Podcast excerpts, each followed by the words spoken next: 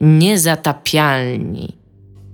Witamy w podcaście Niezatapialnie 299. Dzisiejszy odcinek e, Unplugged nagrywamy bez żadnych instrumentów elektrycznych, bez gitar, e, bez keyboardów i innych takich. E, zazwyczaj lubimy je mieć na planie, ale dzisiaj postanowiliśmy pokazać swoje, swoje prawdziwe brzmienie. Ja nazywam się Tomasz Pstrągowski, a są tu ze mną Iga Ewa Smoleńska i Dominik Gąska. I muszę przyznać, że jestem wami bardzo rozczarowany waszym stylem życia i, i y, waszymi hobby i innymi takimi, ponieważ przez cały weekend układałem puzzle, które zrobił dla nas słuchacz Tomasz.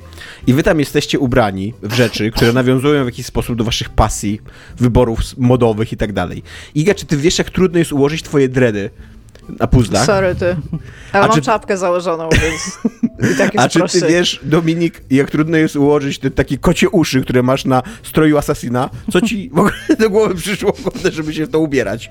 Czemu dready to jest mój wybór modowy? Czy, chociaż dobra, no fryzura to jest, jest modna modowy, chyba, no. no. Nie, może to jest jakaś deklaracja polityczna, no. Co jeszcze chcesz? Nie wiem. Znaczy, jak sobie robiłem, to dlatego, że Zach de la Rocha z Rage Against the Machine miał dready, więc pewnie wtedy to była jakaś deklaracja polityczna z mojej strony.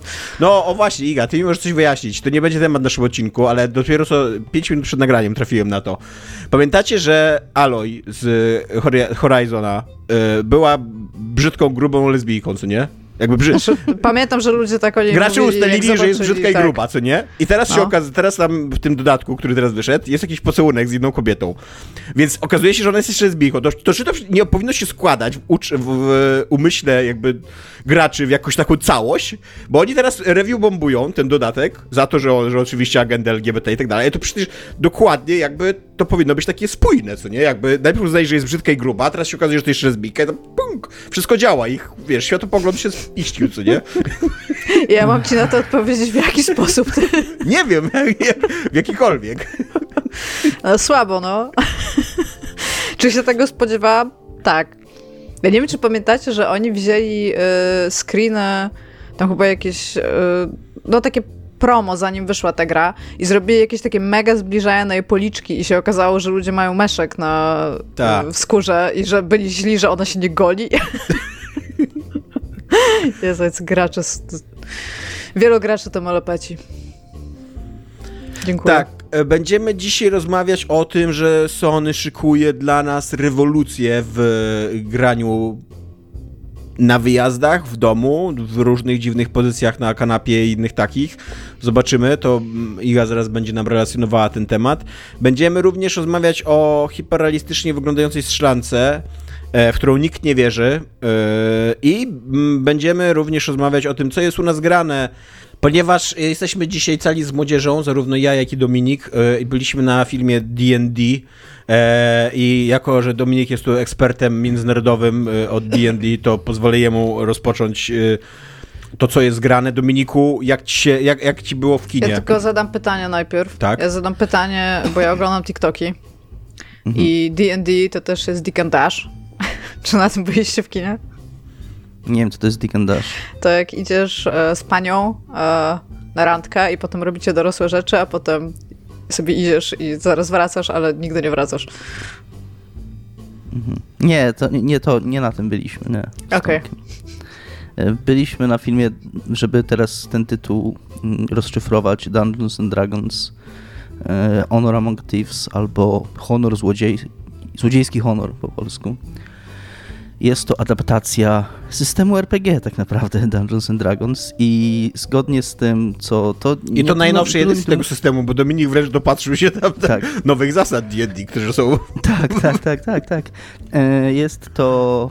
E, to nie było wielkie zaskoczenie, trudno będzie zaskoczenie, bo o tym filmie bardzo dużo pozytywnie się mówiło od jakiegoś czasu, od jego premiery. On w Polsce jest dwa tygodnie później niż niż miał światową premierę, więc, y, więc już byliśmy na to przygotowani, że ten film się okazał zaskakująco spoko, ale więc nie, nie chcę mówić, że to jest, może ja byłem zaskoczony, natomiast na pewno jest to fundamentalnie duże zaskoczenie, bo ciężko się było po tym filmie czegokolwiek dobrego spodziewać.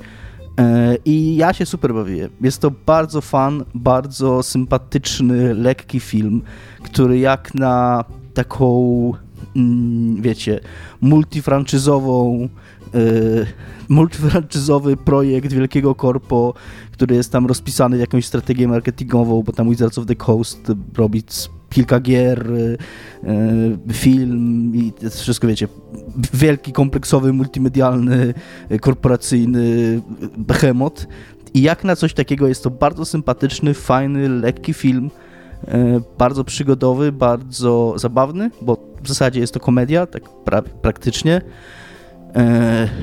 I tak, i bardzo niesiony też charyzmą aktorów, szczególnie Chrisa Pina który gra tu główną rolę, który jest też jakimś tam zaskoczeniem, bo ja go znałem chyba tylko ze Star Treka, nie wiem, czy go kiedykolwiek czymkolwiek innym widziałem, ale po Star Treku miałem taką opinię, że jest to taki heteroseksualny, biały leading man. E, w tym filmie gra bardzo taką atypową rolę dla E, leadingmana. Ja wiem, znaczy, gra totalnie heteroseksualnego białego leadingmana, tak, który ma wielką tak, charyzmę. Natomiast, natomiast gra Barda, więc jest takim bardziej... Jakby e, ca cała jego postać polega na tym właśnie, że jest takim... Ale Bard to jest super. Takim charyzmatycznym aktorem.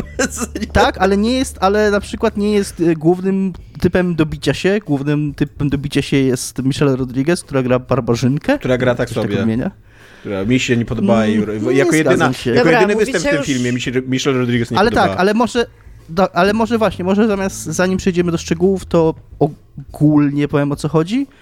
Ja jest... mam pytanie, nie... bo już mówicie tak? 5 minut. Nie, nie mówię 5 minut, tym... to jest kłamstwo. Mówi... Ile jest w tym filmie lochów, ile jest w tym filmie smoków? Są, jest przynajmniej jeden loch i przynajmniej jeden smok. Czyli Dungeon and Dragon. Jeżeli liczysz takie istoty smokopodobne, to jest więcej niż jeden smok, więc, więc tak, może tak, być okay. Plus y, jest jeden, jest jeden smok pokazywany przez chwilę, jak tam leci, jest jakiś tam smokopodobny żmi i jest tak. jeden ważny smok, który jest super. tak, to e, I jest bardzo, bardzo ciało jest... pozytywny jest ten smok. Tak, tak, tak, tak, tak. E, film jest taką klas, klasyczną RPGową historią o questie. Po prostu główny bohater e, musi znaleźć sposób na odebranie z rąk swojego dawnego wspólnika, którego gra Hugh Grant, e, znaleźć sposób na odbicie swojej córki, którą on, przez to, że główny bohater trafił do więzienia po nieudanej akcji, tamten jego dawny wspólnik adoptował y, jego córkę trochę wbrew woli tak naprawdę głównego bohatera i został lordem Neverwinter, władcą Neverwinter, księstwa, czy chyba tak, czykolwiek, cokolwiek to jest. E, I, e, no i żeby dostać się tam do, do, do, tej jego, do tego jego zamku, to muszą wypełnić wcześniej szereg tam kroków, mm, zadań, żeby tam najpierw muszą jakiegoś magafina znaleźć, zebrać, znaczy najpierw zebrać drużynę, później znaleźć jakiegoś magafina, to się nie udaje, zdobyć, znaleźć kolejnego magafina. Generalnie tak, i, ta, i tak tam się to tak dosyć y, tradycyjnie toczy, ale jednocześnie to brzmi bardzo typowo, ale jednocześnie to, co jest moim zdaniem, to, co się najlepiej udało w tym filmie i co jest największą mm, zaletą tego filmu, zresztą jak sobie później oglądałem wywiady, czy jakieś tam y, rozmowy z twórcami i aktorami, to jest to jak najbardziej świadome oczywiście i zamierzone, to to, że ten film jest ekranizacją D&D w tym sensie, że go się ogląda jak ekranizację sesji RPG. E, o, to, co, to, w jaki sposób ci bohaterowie się zachowują, to w jaki sposób y, mm, sobie radzą z problemami, to w jaki sposób gadają między sobą, to w jaki sposób sami generują nowe problemy, trochę czasami przez przypadek, albo przez jakąś nieuwagę, albo nawet tak po prostu o, zobaczę, co się stanie i tam coś się dzieje i nagle musi się cała sytuacja wokół tego zmienić. Bardzo jest takie wrażenie, widzisz prawie, że tych ludzi, którzy siedzą przy stole i odgrywają te postacie, ale jednocześnie on to robi bez pójścia w jakiś taki, bez brania tego w jakiś taki nawias. To znaczy, ty, on trochę się, tak, się ogląda jak tą ekranizację sesji, ale on w żadnym momencie nie, nie łamie czwartej ściany, jakby nie pokazuje tych graczy grających, albo nawet nie sygnalizuje tego. Jakby dla tych postaci to się dzieje naprawdę i jakby one są w tym świecie i widz jak to ogląda, to jakby ta taka struktura fabularna i taki, takie rozpisanie tego w ogóle nie gryzie się z jakimś tam zaangażowaniem w ich losy, czy, czy z, z, z, traktowaniem ich na serio. I moim zdaniem to jest, bo to jest bardzo cienka linia, e, po której ten film musi balansować, żeby to utrzymywać i moim zdaniem to E, no to jest jego największą siłą, że, że to się tak udało. I jest to kupa, że właśnie oni nie poszli, bo mo mogli to zrobić na dwójnasób. Mogli pójść albo w taką 100% serio ekranizację lore. Po prostu bierzemy lore Dungeons and Dragons i 100% tak serio, z prostą twarzą mm, ekranizujemy jakieś tam losy jakichś bohaterów z tego świata. To nie jest taki film. Albo mogli pójść totalnie w drugą stronę, czyli opowiadamy o dzieciakach grających w D&D. To chyba taką strukturę miał ten pierwszy film z 2000, nie wiem, któregoś roku. e, I to, to co, też nie jest Po co w ogóle zaczynałeś taki... mówić, z którego to jest roku? Wystarczyło jakby, że, że taką strukturę miał ten pierwszy film, kropka. tak, tak, tak. E, a on właśnie m, mm, tak bardzo balansuje jakby pomiędzy tymi dwoma podejściami i moim zdaniem to jest y, taki strzał w dziesiątkę. Dzięki temu go się super ogląda i dzięki temu on potrafi zachować wierność nie tylko światu Dungeons and Dragons, ale też samej, mm, samemu, samemu doświadczeniu grania w Dungeons and Dragons. Jakby e, totalnie widzisz siebie w tej sesji, w, tych, w, w tych realiach z tymi bohaterami, z tymi, jakby w tych przygodach, które one mają. E, tak. To, co jest jeszcze, znaczy ja nie zwróciłem uwagi trochę, bo ja jestem dosyć mm, odporny na tego typu na tego typu obserwacje. Jakby ciężko mi je w momencie, jak jestem wciągnięty w film, e, coś takiego zauważyć, ale film, z tego jak później dużo czytałem, mm, bardzo y, duży nacisk stawia na praktyczne efekty specjalne. To znaczy jest tam dużo CGI, ale jednocześnie twórcy starali się, żeby w tym CGI, żeby zawsze było coś prawdziwego, albo żeby pewne elementy na tyle, na ile to było możliwe, były praktyczne. Na przykład jest dużo kukiełek. Te jest ta słynna scena, słynna, bardzo mocno mm, wykorzystywana w kampanii promocyjnej tej rozmowy ze szkieletami na, mm, na cmentarzu. No to te szkielety tutaj to widać, że one są kukiełkami. Ale też na przykład jest scena z wielką rybą, z której bohater wyjmuje kota. Mm, I ten kot i ta ryba to też są figury, w sensie jakieś tam animatroniki, czy jak to się nazywa, w sensie fizycznie zbudowali te, te figurki. E, jest też ta scena, w której Hugh Grant, też z trailera, Hugh Granta na, takiej, na takim... Mm, no podnoszą go na takim filarze mm, bardzo wysoko i to w jakimś wywiadzie e, opowiadali, że on faktycznie na, win, na jakiejś windzie go podnosili i on tam wtedy ma taką kwestię, że e, to jest absurdalnie wysoko i tam to nie miało być tak wysoko, na co podobno jak ktoś tam z obsługi myślał, że to aktor się skarży, nie, nie skumał, że to jest część scenariusza i zaczął tam biec, żeby go ściągać, bo się bał, że ten... Więc Aczkolwiek, tych, jakby rozumiem, że chwalimy bardzo ten film, yy ale akurat y, taką dziwną drogę obrałeś, żeby to za efekt specjalny, bo jak się dzieje taka akcja, akcja, to to nie są do, wybitne efekty specjalne. No to są takie po prostu, jak na dzisiejsze czasy. E, dużo jest takich momentów, że ja totalnie jakby widziałem, co nie, że, że ten potwór to jest kurde CGI, co nie, że nie, nie, nie było czegoś takiego, że wow, a miałem takie wrażenie, wow, jest ale to... super zrobili tego potwora, czy coś tam, co nie, czy te czary, ale super zrobili. Nie, takie okej, okay, to wszystko jest CGI.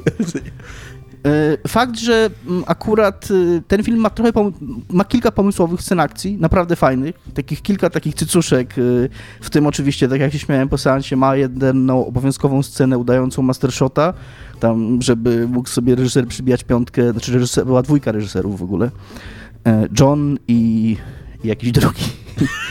Dwa, obaj na J. John Francis Dalej i Jonathan Goldstein. John i Jonathan, tak. Oni wcześniej mm, robili Spider-Man, któregoś Spidermana znowu, chyba No Way Home. E, I swoją drogą to jest coś, co e, o czym film, o co się dużo jakby dużo komentarzy o tym filmie jest takich, że on bardzo dużo bierze z Marvela, i w pewnym sensie tak jest, ale nie do końca bym się zgodził. Znaczy jest to jednak, e, on jest jednak w duchu komedią. To nie jest coś takiego, że e, jest to film akcji, w którym ktoś od czasu do czasu rzuca jakiegoś one-linera, żeby rozładować e, napięcie, po czym znowu jest bardzo seriozna, seriozna whatever, seriozna akcja. On jest tak w całej swojej, w całym swoim czasie trwania jest lekką, sympatyczną komedią przygodową. Nigdy, nigdy nie, nie, nie, nie wpada w jakieś takie marvelowskie nadęcie i w jakąś taką, wiecie, mm, jakiś taki patos y, niepotrzebny. To swoją drogą super mi się podobało, że na koniec nie ma cliffhangera, nie ma otwarcia dla nowej marki, dla nowej serii. Jest on jest taki bardzo zamknięty w sobie. To, to, to też y, bardzo jest cenne moim zdaniem. Się zapowietrzyłem, więc może teraz ty coś Tomek powiesz. E, ja nie wiem, czy będę tak bardzo chwalił ten film. Znaczy, bawiłem się dobrze. W ogóle mieliśmy taką fajną scenę, że jak szliśmy na ten film, to akurat leciał Eminem tam w galerii handlowej. I to jest totalnie, totalnie miałem takie, na tym filmie takie uczucie, że okej, okay, ja i chłopaki idziemy na film D&D, jest znowu tam 2003 rok, co nie? Urwaliśmy się w ogóle z zajęć i, i, i jest fajnie, co nie? e, więc on pod tym względem jest spoko, właśnie taki, taki bardzo szczery i... No nie, no szczery to chyba dobre słowo, co nie? Jakby jest tym, czym, czym jest i niczym więcej, tak jak Dominik mówi, nie ma zadęcia i tak dalej. Ma y, pewne właśnie takie szwy, moim zdaniem, które widać. To nie jest to nie jest widowisko filmowe na najwyższym poziomie, o tak powiem, co nie? Jakby nie podobała mi się Michelle Rodriguez, wydaje mi się, że grała bez zadęcia, tak trochę znudzona jakby była. Jest dużo scen akcji tak pociętych, że totalnie nie wiesz, co się dzieje, że po prostu ci ludzie machają mieczami i tam ciach, ciach, ciach i, e, i, i, tak to potniemy, że, że w ogóle nie łapiesz ani geografii, ani kolejności wydarzeń i tak dalej. E, bywają właśnie efekty specjalne takie sobie, ale koniec końców właśnie to, co Dominik mówi, że to jest taki film, który się, który jest zabawny, jest szczery i, i, i po prostu leci i się nie męczysz w kinie i i właśnie przez to, że on jest skonstruowany tak jak te sesje, mm, bo tu się zgadzam, to jest bardzo ładna myśl, że tam właśnie, że dużo na przykład kłopotów takich scenariuszowych wynika z tego, że oni coś zrobili. Nie z tego, że tam, że, że scenariusz tak. rzucił im coś pod nogi, tylko z tego, że te postacie są niespecjalnie rozgarnięte, tak jak właśnie gracze na sesjach, nie? że tam e, jeden coś tam nadepnie, drugi coś tam wymyśli głupiego i tak dalej. Co, zresztą w ogóle jest też inkorporowane w scenariusz, bo właśnie ta mm, postać Chrisa Pine'a, jak się jej pytają, jaka jest jej moc, to jest wymyślanie kolejnych planów i on tam literalnie w pewnym momencie pięć planów wymyśla, bo każdy kolejny się z jakiegoś tam powodu psuje, co nie? E, więc, e, więc to jest jej dużą zaletą, znaczy dużą zaletą tego filmu i on dzięki temu jest taki świeży, bym powiedział. Taki właśnie, że autentycznie jak, oglądasz, jak oglądam Marvela, przynajmniej ja, co nie, na, dzisiejszy, na, na dzisiejszym etapie realizacji filmów Marvela, to w każdej minucie tego filmu wiem w którym kierunku on zmierza i co się za chwilę wydarzy. Być może to się wydarzy trochę inaczej niż się spodziewam, być może te jakby scena walki będzie trochę inaczej nakręcona albo coś tam, ale jakby mam już taką mapę emocji doskonale opanowaną, jeżeli chodzi o Marvelec, nie? A tutaj dzięki temu, że on był właśnie taki, taki sesyjny, to miałem takie, że, te, te, takie poczucie, że autentycznie ciekawe, co się wydarzy, co nie ciekawe, co będzie, co nie ciekawe, co oni jeszcze spieprzą i jak to później naprawią, nie? E, I to jest spoko, na przykład autentycznie jakby e, dobrze się bawiłem, jak szedłem do toalety, to, to Dominik mi później streścił, co, co było i to mnie autentycznie interesowało, jakby, co, nie, co tam straciłem, a nie tak, że, że po prostu wyszedłem i wróciłem i nara. Eee, I więc tak, no, tyle mam do powiedzenia, jakby to jest, to jest mój odbiór tego filmu. A jeszcze mam do powiedzenia to, że bardzo widać w tym filmie, myślę, że zastanawialiśmy trochę, co jest dzisiaj większym dziełem kultury, jakby większą marką, większym, do czego się przykłada większą wagę, czy do Baldur's Gate 3, czy do takiego filmu. Ten film kosztował 150 baniek, nie? Baldur's Gate podejrzewam, że też kosztuje kilkadziesiąt baniek, a też jakby będzie się sprzedawał wiele dłużej i tak dalej, więc ciekawe jakby, która, co jest wie, większej wagi, co nie? I e, od razu chyba w pierwszych tam 5 czy 10 minutach padają nazwy Icewind Dale, znaczy pojawia się na mapie Icewind Dale, pada nazwa Baldur's Gate i akcja dzieje się w Neverwinter. Co nie wiem, tam wszyscy, tak. cała marka jest obsłużona, jakby tak od, od, od strony gracza komputerowego, co nie? Tak, tak. E, ja nie jestem, znaczy ja znam D&D od strony gier wideo, komputerowych nawet bardziej, bo tu głównie chodzi o stare Baldury i właśnie Neverwinter, Icewind jak już mówiłem, nie grałem za bardzo. E, ale też z tego, co czytałem później, to jest bardzo dużo easter eggów. Na przykład strasznie się podoba ludziom, to jest w ogóle coś, co nie było chyba u nas znane, ale jest tam moment, kiedy oni uczestniczą w jakich swego rodzaju igrzyskach i tam są różne drużyny i jedna z tych drużyn to jest podobno drużyna z jakiejś kreskówki z lat 80., która tam była taka kreskówka i tam ludzie się bardzo cieszyli, że to jest ta drużyna. Jest bardzo dużo takich mrugnięć i tak jak Tomek już sygnalizował, nawet w końcowej scenie miałem, znaczy w końcowym pojedynku jest taki moment, że ta główna główna pani zła e, przyzywa takiego żmija z kamienia i jedna z bohaterek rzuca w nią jakimś kamieniem czy czymś tam, no nie, jakim, jakimś obiektem e, w nią rzuca i ona, wtedy ten, ten smok, którego ona samonuje się rozprasza, jakby znika. I że tak totalnie tak działa koncentracja w, w piątej edycji Dungeons and Dragons, że kiedyś jak się rzucało czar w trzeciej edycji, to on trwał określony czas, a teraz trzeba go podtrzymywać i są testy na koncentrację i tam totalnie rzut na koncentrację nie wyszedł. Jest parę takich momentów w tym filmie, że totalnie widzisz w ogóle te rzuty, które się dzieją w tle, jak, jak w sekwencji e, jednej z wielu sekwencji ucieczki, kiedy tam Michelle Rodriguez walczy z kolejnymi y, rycerzami, a Chris Pine próbuje się uwolnić z jakiejś tam, z jakiejś liny, która go pęta i tam próbuje tą linę z, o kamień tam przerwać i, i tam cały czas mu to nie wychodzi, więc to totalnie widzisz te, te jedynki, które on wyrzuca na tej kostce. Więc, więc w tym sensie myślę, że ludzie, którzy grają, też tak jak czytałem trochę opinii ludzi, którzy grają w Dungeons Dragons, to w większości są bardzo pozytywne i, i jakby jest to mm, jest to zrobione z dużą dbałością o wierność materiałowi źródłowemu. Z tego, co wiem, e, zarówno twórcy są fanami Dungeons Dragons, jak i część z aktorów mm, zna Dungeons Dragons, jakby wiedziało, w czym biorą udział. E, z kolei bardzo fajnego vibe'a ma... Nisko, nisko postawiona poprzeczka, tak jakby właśnie myślałem, że zaraz powiesz, że to byli jacyś fani, że tam grali w ogóle na planie. Nie, oni po prostu no wiedzieli, to... w czym biorą udział. E, mieli, jakąś, mieli jakieś dwie sesje przed, e, przed kręceniem filmu. Hugh Grant ma takiego fajnego vibe'a na wywiadach, takiego mm, rodzica, który nie za bardzo wie, czy to, co dzieciaki się bawią, ale tam szanuje to i jest along for the ride. I wspiera ich w tym, co robią. Ale, ale pozostałe pozostali, pozostali, szczególnie ci młodsi członkowie obsady, to, to no, z tego co mówili, to, to dosyć dobrze znali, znali ten, ten system. Pierwszy film D&D, czyli ten kinowy, y, w 2000, 2000 roku debiutował. 23 lata temu. To dobrze mówiłem, że 2000. Tam. 2000 coś, tak, tak 2000, to coś tam. Tak, ma sporo śmiesznych żartów i naprawdę... Ja nie chcę tego filmu oceniać, bo jemu można zarówno dać 6 na 10, jak i 10 na 10, zależnie jakie tam się kryterium przyjmie, bo tam koniec końców jest to zupełnie bez... Y, taki film, nie chcę powiedzieć bez ambicji, ale... Ja bym właśnie chciał, chciałbym taki... się dowiedzieć, jak, jakie kryterium trzeba przyjąć, żeby 10 na 10 dać temu filmowi. No w kategorii, nie, no w kategorii takiego rozrywkowego kina, na, którego, na które idę się rozprę... Roz, roz, ten, e, Odprężyć? Tam odprężyć, o.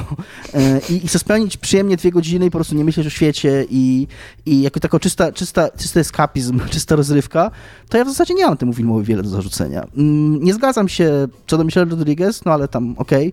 Okay. Nie przeszkadzały mi, zgadzam się, że ten film nie chcę powiedzieć, że wygląda tanio, ale nie wygląda jak e, największe, super wysokobudżetowe e, mega produkcje akcji, jasne, ale wygląda spójnie. Jest tylko jeden moment w tym filmie, gdzie wygląda autentycznie źle. Mm, jest to krótki moment, e, który swoją drogą jest to bardzo prosty, wydawałoby się, efekt specjalny, a bo no, w pewnym momencie poznajemy chłopaka, czy tam męża Michelle Rodriguez i on jest jakimś tam halflingiem, czy gnomem, czy czymś takim, no małym, małym człowiekiem. I ten efekt zmniejszenia go wygląda bardzo źle. Swoją drogą to jest bardzo fajne cameo mm, bardzo znanego aktora, y, który się pojawia w tej roli. Y, ale tak poza tym to mówię, ja, ja gdybym miał oceniać ten film na zasadzie takiego właśnie mm, rozrywkowego kina bez ambicji, no, jeżeli można użyć takiego słowa, jakby nie traktując go jako, jako coś negatywnego, to ja bym, nawet byłbym w stanie bronić. Nie, może nie umierać na tym wzgórzu, ale byłbym w stanie bronić ocenę 10 na 10. Ale też w kategorii całej kinematografii, począwszy od Obywatela Keina yy, przez Casablankę i tam, nie wiem, skończywszy na nie wiem, jakimś tam, no nie wiem, whatever, yy, to, to jasne, można powiedzieć nawet, że to jest 6 na 10, nie? Bo to jest takie po prostu rozrywkowe fan kino, ale ja bardzo polecam. Iga, jako że przez 20 minut gadaliśmy o filmach yy, i do tego o D&D, to teraz czas na jakiś... Do D&D nic nie mam, ale jak Dominik powiedział komedia, to tak zupełnie straciłam zainteresowanie, że... Ale przesłuchałam, co powiedzieliście. Nie lubisz się śmiać? Nie lubię komedii, szczególnie dwugodzinnych. No ale dobrze. E, co e, mam tak, ci powiedzieć, co się, dzieje, co się dzieje w wielkim biznesie giereczkowym, ponieważ PlayStation wyszło całe na biało i powiedziało, że odmieni oblicze ziemi tej ziemi giereczkowej i, i, i pokazało swojego nowego Handhelda. jest tak. jest Nie do końca taki... tak było, jakby Tak, Bardzo jest tutaj taki źle powiedziałem. który się nazywa e, Gaming Insider. Insider Gaming. E, I tam jest taki pan, który się nazywa Tom Henderson. I Tom Henderson, powołując się na swoje źródła, zdradza to, co być może, znaczy, co planuje Sony. Może w ten sposób. I Sony planuje kilka rzeczy i zacznę od tych takich e, większych, tak dosłownie. Istnieje plotka na temat tego, że wydadzą e, dysk CD-ROM, w sensie napęd CD- CD-ROM, a właściwie do Blu-ray, który będzie w stanie e, być podłączony do PlayStation 5 w domyśle tych bez napędu i będzie w jakikolwiek sposób adaptował się do bryły kształtu PlayStation, która nie zniszczy jego genialnej wizualności, jak mówią ludzie z PlayStation. Co byłoby bardzo trudne. Znaczy, z drugiej strony ona jest... Z drugiej strony być może po prostu ona jest tak paskudna, że już bardziej być nie No może. właśnie, mi się właśnie wydaje, że to nie będzie trudne, że to będzie tak, y, położysz to obok, co nie? Czy, te, czy ta Ja konsola mam- jest teraz brzydsza? Nie. Ja mam. Nie, nie, nie, wiesz co? Da, dadzą ci dodatkowy właśnie ten napęd, tak? Taki, który możesz podłączyć, i dodatkowo będzie tam papierowa torba, żebyś mógł schować całość. I mi się wydaje, że to jest ten wielki upgrade. Więc mamy to. E, istnieje mm, też plotka od nie wiadomo kiedy, właściwie od czasu, jak zapowiedzieli PlayStation 5. Wszyscy się pytali, kiedy będzie PlayStation 5 Pro. Więc tego też najprawdopodobniej jesteśmy w stanie się spodziewać w jakiejś tam przyszłości. Święta A, przyszłego roku, mówi plotka. Tak, ale też z drugiej strony jakby to też taka plotka, jakby wszyscy się spodziewali, nie? Że będzie ta konsola połowicznej jakby generacji. No, no i to, co jest właśnie takim newsem, że tak powiem, naczelnym, to jest fakt, że Sony pracuje nad e, e, prototypami nowego hardware'u, który nazwali Q-Lite.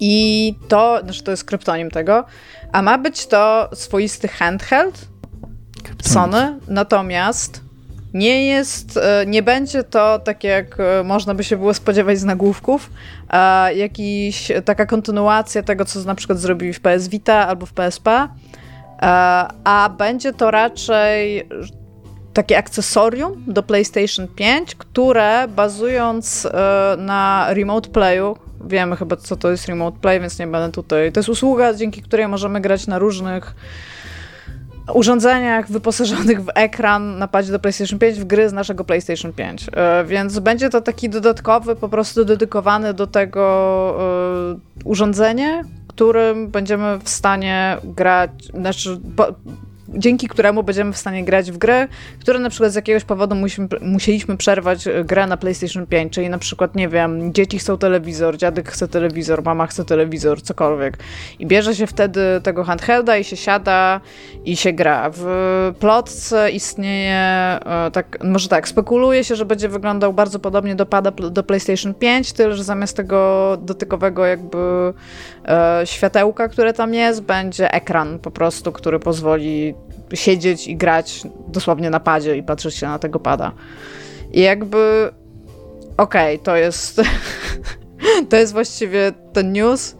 E, Ja bym tutaj miała pytanie do ciebie, Tomaszu, bo to jest z nas najwięcej grasz na PlayStation 5. Czy ty uważasz, że to jest tobie, konkretnie tobie, przydatne? Ja gram przy okazji bardzo mało na PlayStation 5, co dużo mówi o tym, jak dużo się w ogóle gra na PlayStation 5. Ale jakbyś miał to, to byś grał więcej? Nie, y, ja w ogóle, y, ja w ogóle jestem z takiej drużyny y, ludzi, którzy są mocno zdziwieni tą plotką i że ja myślę, że albo to będzie plotka po prostu, która się tam rozejdzie po kościach, albo Sony wyda bardzo dziwny sprzęt. Ja nie wiem, jakby jesteśmy na takim etapie, że wszyscy uznają, że konsole handheldy są super. Jakby co nie, Switch zrobił robotę, jakby pokazał, że... Steam Deck zrobił robotę. tak, przy Steam, okazji, dokładnie, co nie Steam Deck, Switch, jakby e, wszyscy są teraz zdania, że, że granie na mojej konsoli jest super, co nie? I e, wydaje mi się, że Sony tak trochę by chciało wejść w ten rynek, znaczy w rynek, na którym już zresztą byli, co nie, wiele razy. Ale jednocześnie to jest tak naprawdę tylko nakład, taka, taki akcesorium do PlayStation 5, co nie? Jakby takie... To jest taki sonor do Game Boya. Kilka się sprzeda, ludzie będą je mieć, za 25 lat będzie chodził drogo na aukcjach, nie? Tak, ja e, właśnie w, rozumiem, że istnieje taka, e, taka sytuacja, jakby konfliktu o telewizor, co nie? I być może wtedy ten sprzęt, który pewnie będzie kosztował z 300-400 dolarów, rozwiąże taką sytuację. Wydaje mi się, że są tańsze sposoby, żeby rozwiązywać takie sytuacje, jakby można po prostu porozmawiać w rodzinie i powiedzieć, ej, możesz też użyć innego urządzenia, albo tak, tak naprawdę. albo w wielu domach dzisiaj jest po kilka telewizorów i tak dalej. Albo no albo tablet. Albo albo- tak. Laptop. walką na, walką na noże kuchenne, które są na pewno tańsze. Więc, y, więc jest to ten, który coś... zostanie przy życiu, ten gra. Tak, w ogóle. Znaczy w ogóle, bo ja teraz się tego zastanawiam, że ja widzę miejsce, gdzie ona jest w stanie być handheldem i to jest, bierzesz plecak z jakimś akumulatorem i jakimś routerem, wsadzasz tam PlayStation 5, to musi być taki turystyczny plecak, bo umówmy się, tak, bo to PlayStation 5 i wtedy jesteś w stanie będąc ciągle podłączony do internetu, bo ona będzie potrzebowała ciągłego podłączenia do Ale internetu. teoretycznie... Siedzieć i grać, gdzie tylko chcesz. No dobra, ale czy ty chcesz wychodzić ze Pytanie- PlayStation 5 do ludzi, jakby? Nie, nie chcę. Ale ja właśnie- się wstydzę, jak ludzie Pyta- przychodzą, to je zasłania. Pytanie, czy teoretycznie, to zależnie, zależnie pewnie od tego, jak to będzie, jaka będzie kompresja na tym i, i czy PlayStation 5 będzie w stanie tam tak to kompresować w locie ten obraz, ale teoretycznie jest możliwa taka sytuacja, że po prostu zostawiasz konsolę włączoną w domu e, i idziesz z tym handheldem, pewnie nie przez internet mobilny, bo tam ciągle masz ograniczenia na przesył danych, ale powiedzmy na jakimś Wi-Fi w szkole, e, bo może by to działało, tak? Ty teraz stworzyłeś bardzo dziwną sytuację, gdzie mam PlayStation 5 włączone w szkole, ale Nie, Do PlayStation 5 masz mniemaniu- włączone w domu. Nie, w PlayStation domu i ono 5 wysyła włączone przez Wi-Fi w i domu. później odbierasz przez inne Wi-Fi, co nie? Tak, i łączysz się, to PlayStation 5 jest podłączone do internetu domowego, a ty siedzisz na Wi-Fi szkolnym i lecisz przez internet. jeżeli tak by to działało, dokładnie w ten sposób, to sądzę, że to jest, jeszcze raz, to jest wciąż jakieś. Ludzie bardzo często, którzy używali Remote Playa bardzo, bardzo dawno z moich znajomych, używali go po prostu jak jechali gdzieś, to po prostu na telewizorze odpalali sobie swoje gry z PlayStation, nie? Ale u kogoś na telewizorze, który też był podłączony do internetu jakby. I może to jest kwestia też skali tego, nie? No bo jeżeli jesteś w stanie w domyśle odpalić coś na smartfonie z PlayStation 5 i grać w to, to jakby to jest, tak jak Tomek powiedział, to jest po prostu takie dodatkowe akcesorium, które kopiuje dużo innych rzeczy, które już są w stanie to robić, ale I to też jest taki może ja mam- ja gift idea? Na zasadzie nie wiesz, co komu kupić, ale lubi PlayStation, masz tego pewnie jeszcze nie masz? No właśnie, Ja mam to takie. pytanie. Właśnie wiesz, Dominik, to jest, to jest ciekawy pomysł, nie? To, co ty mówisz. Y, ale nie wydaje mi się, żebyśmy jeszcze istnieli i żyli jakby w świecie szerokopasmowego, darmowego Wi-Fi wszędzie, gdzie idziesz, co nie? Jakby, jak biorę tego swojego Switcha, jak już podejmuję decyzję, żeby grać na Switchu poza domem, co nie? To bardzo rzadko jest to w takich właśnie bezpiecznych, domowych warunkach, gdzie to Wi-Fi jest super Tak, szybkie, co tak. nie? No to pociąg jest najczęściej pewnie zgaduje, Tak, dokładnie. samolot, nie? Coś takiego. I to jeszcze my Tak, nie mówimy... wiem, y, kuriozalne to jest My to jeszcze mnie. mówimy y, z takiej perspektywy bogatego, bogatych krajów zachodu, co nie, gdzie to Wi-Fi w ogóle jest y, bardzo szeroko dostępne, co nie? A jest przecież z nie wiem, tam połowa czy dwie trzecie rynku, które Sony obsługuje, które jest w dużo gorszej sytuacji pod tym względem, pod względem cyfryzacji niż, niż ten zachód, nie? I tam to w ogóle musi być jakieś problematyczne mega. Znaczy w ogóle to my jeszcze nie mamy żadnych materiałów marketingowych Tak, Sony, tak. więc my jeszcze nie mamy żadnego pomysłu, jak Sony chce, jako, co Sony chce to sprzedać. Więc być może w ogóle oni nawet nie założyli opcji, w której ty jesteś w stanie używać sobie tego gdzieś, gdzie masz bardzo szybkie Wi-Fi, gdziekolwiek, tylko może oni realnie chcą, żebyś mógł siedzieć na kanapie obok telewizora, który jest w tym momencie zajęty z jakiegoś Tak, powodu i grać dalej, nie? Nie no, oczywiście my tu sobie Wciąż jest- na, na temat plotki, co nie? Więc to Tak, tak, tak. za rok Tak, nam powiecie, że wciąż jest- wszystko to nie było prawdą. Wciąż jest bardzo prawdopodobne, że to będzie działać tylko w sieci lokalnej, bo po prostu nie będzie tego, to nie będzie na tyle efektywnej kompresji robić, żeby, żeby to mogło działać na normalnym internecie. E, Plus to, co mówicie, tak naprawdę chyba oboje. Mm, Nie wiem, które z was pierwsze to powiedziało, ale no, że jakby to jest funkcja, którą spełniają smartfony już tak naprawdę. Ludzie mają smartfony, ludzie mają tablety. Jeżeli koniecznie muszą pograć w coś w drodze, no to jakby GeForce Now jest, mm, są jakieś tam inne usługi streamingowe. Ile ci płacą? No nie no, ale jakby to nie jest Czemu nic, się nie dzielisz? nic mi nie płacą. Yy, więc yy, no jest, to jest to dziwne. Jest to dziwne i, i nie wiem Ej, po co. ale tak swoją drogą, a propos tego, e, ja nie wiem, czy my o tym kiedyś mówiliśmy, ale ja to ostatnio zauważyłam i klikłam. E, Netflix na apce Netflixowej na telefonie ma też gry, nie? Zwróciliście na to kiedyś tak, uwagę? Tak. I oni tam mają na przykład Into the Bridge. Tak, ja grałem nawet w to. Tak, Na, na tej to- apce- na, na, dzięki Netflixowi właśnie. I ja mam taką zagwozdkę, bo myślałam o tym. W jaki sposób, bo to jest tak, e, nie masz kupionego Into the Bridge na telefon, ale masz kupionego Netflixa i klikasz sobie to na Netflixie i ono cię przenosi do sklepu. Tak, Czyli do App Store'a albo do Google Play'a, gdzie za darmo możesz to pobrać. tak. W jaki sposób to się między sobą komunikuje? Wiem, że nie wiecie, ale tak jakby Y- y- siedziałam i bardzo dużo o tym myślałam. Wydaje mi się, że ta po prostu, ta wersja gry z App Store'a może, może sprawdzać najpierw, czy masz na przykład Netflixa na Bo telefonie, ona jest zapośredniczona, No tak, przez Netflixa, więc jest to jakiś tam ten, ale bo właśnie sobie ściągnęłam Into the Bridge, sobie grałam Jest na bardzo telefonie, spokojnie stwierdziłam, to że to Bridge do jest grania na spoko, no. komórce. No. Tak, i tak chciałam powiedzieć, jeżeli ktoś z naszych słuchaczy ma Netflixa i telefon komórkowy i lubi Into the Bridge, to możecie go Albo sobie jeżeli nie graliście jeszcze w Into the Bridge, to macie za darmo, jeżeli macie Netflixa, Into the Bridge. Znaczy, to nie jest za darmo, Ja mam- płacicie za Netflixa. Tak. Ja, I, Ja to jest, I to jest bardzo i- fajna platforma do grania w tą grę, tyle chciałem powiedzieć. Tak. I telefon, i mało grałem w Into the Bridge, więc... Ale nie jestem słuchaczem, więc... Chociaż może jestem, czasami słucham. Jeżeli jakiś prowadzący ma Netflixa i telefon komórkowy. Nie, bo tak właśnie to zauważyłam i pamiętałam, że bo mi się nudziło w pociągu i sobie to ściągnęłam. I pomyślałam właśnie wtedy, że kurde, jakby ludzie powinni wiedzieć o tym, że mogą sobie pograć teraz w Into the Bridge na telefonie. Jakby to, to jest coś, co powinniśmy powiedzieć, więc jakby tak, możecie to zrobić. E, tymczasem możecie zapytać, co jest grane u mnie. Tomek, co jest u ciebie grane, słuchaj, mordo. E, dziękuję. Poza tym, że tak, poza tym, że przyszedłem Fire Emblem Awakening, e, który jest wspaniałą, cudowną grą i, i bardzo polecam wszystkim. E, I bardzo się cieszę, że przyszedłem tą grę trzeci raz w życiu i pewnie ją przejdę jeszcze kilka razy w życiu i w ogóle grajcie w Fire Emblem Awakening. To jest zdecydowanie najlepsza część Fire Emblema. E, to przeczytałem komiks. E, komiks nazywa się Falowanie i napisał go, zrobił go Dave Cooper, kanadyjski twórca.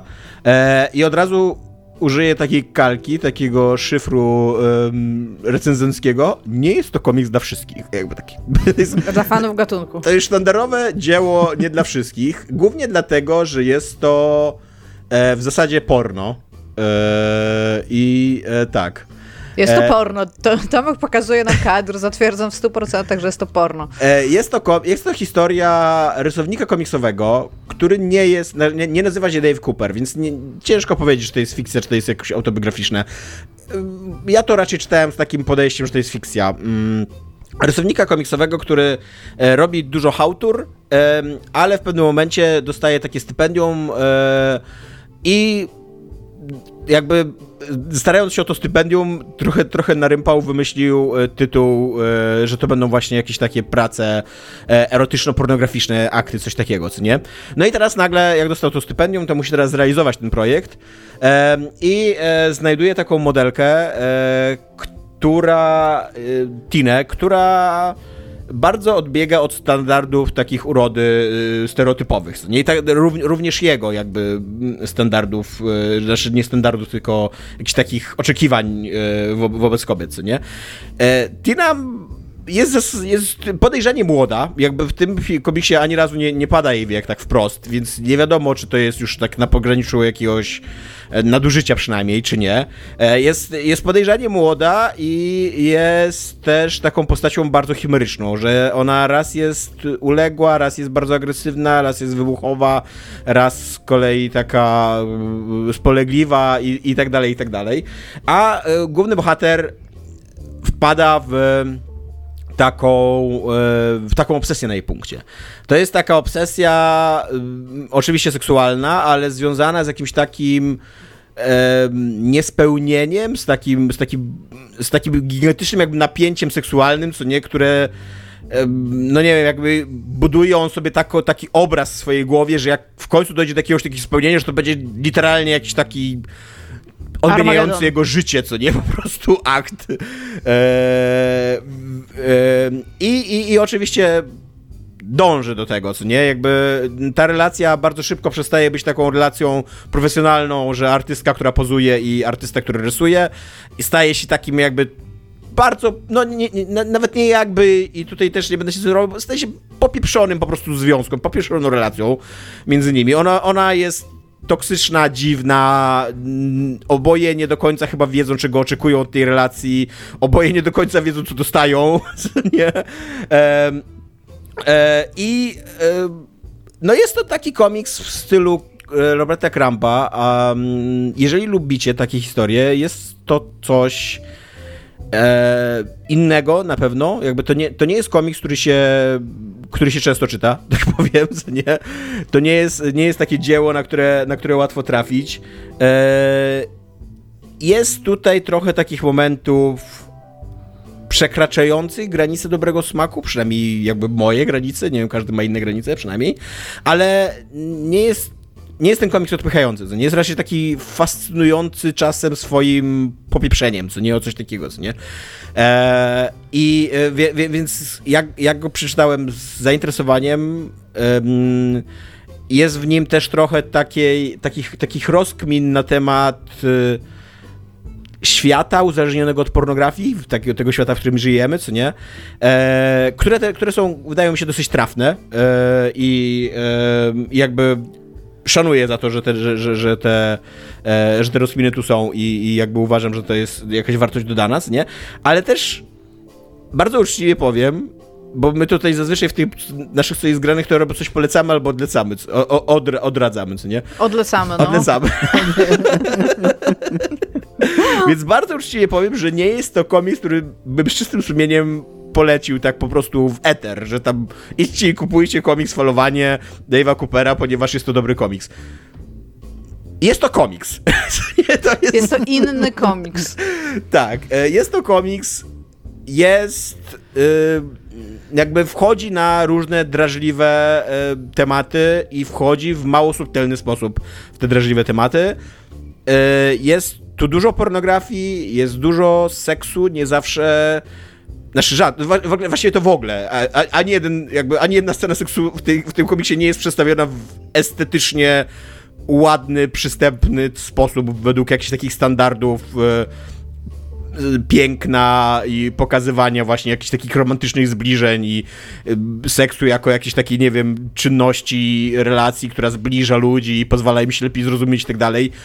Nie, jak, to, to, tutaj zupełnie co innego interesuje twórcę i też tych bohaterów zupełnie co innego interesuje.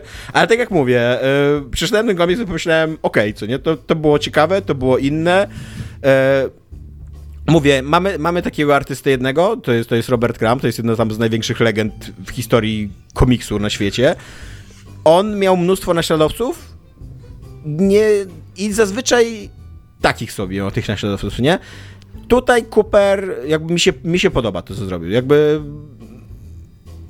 przynajmniej to jest taki naśladowca, który, który jednocześnie mówi coś, coś ciekawego, co nie?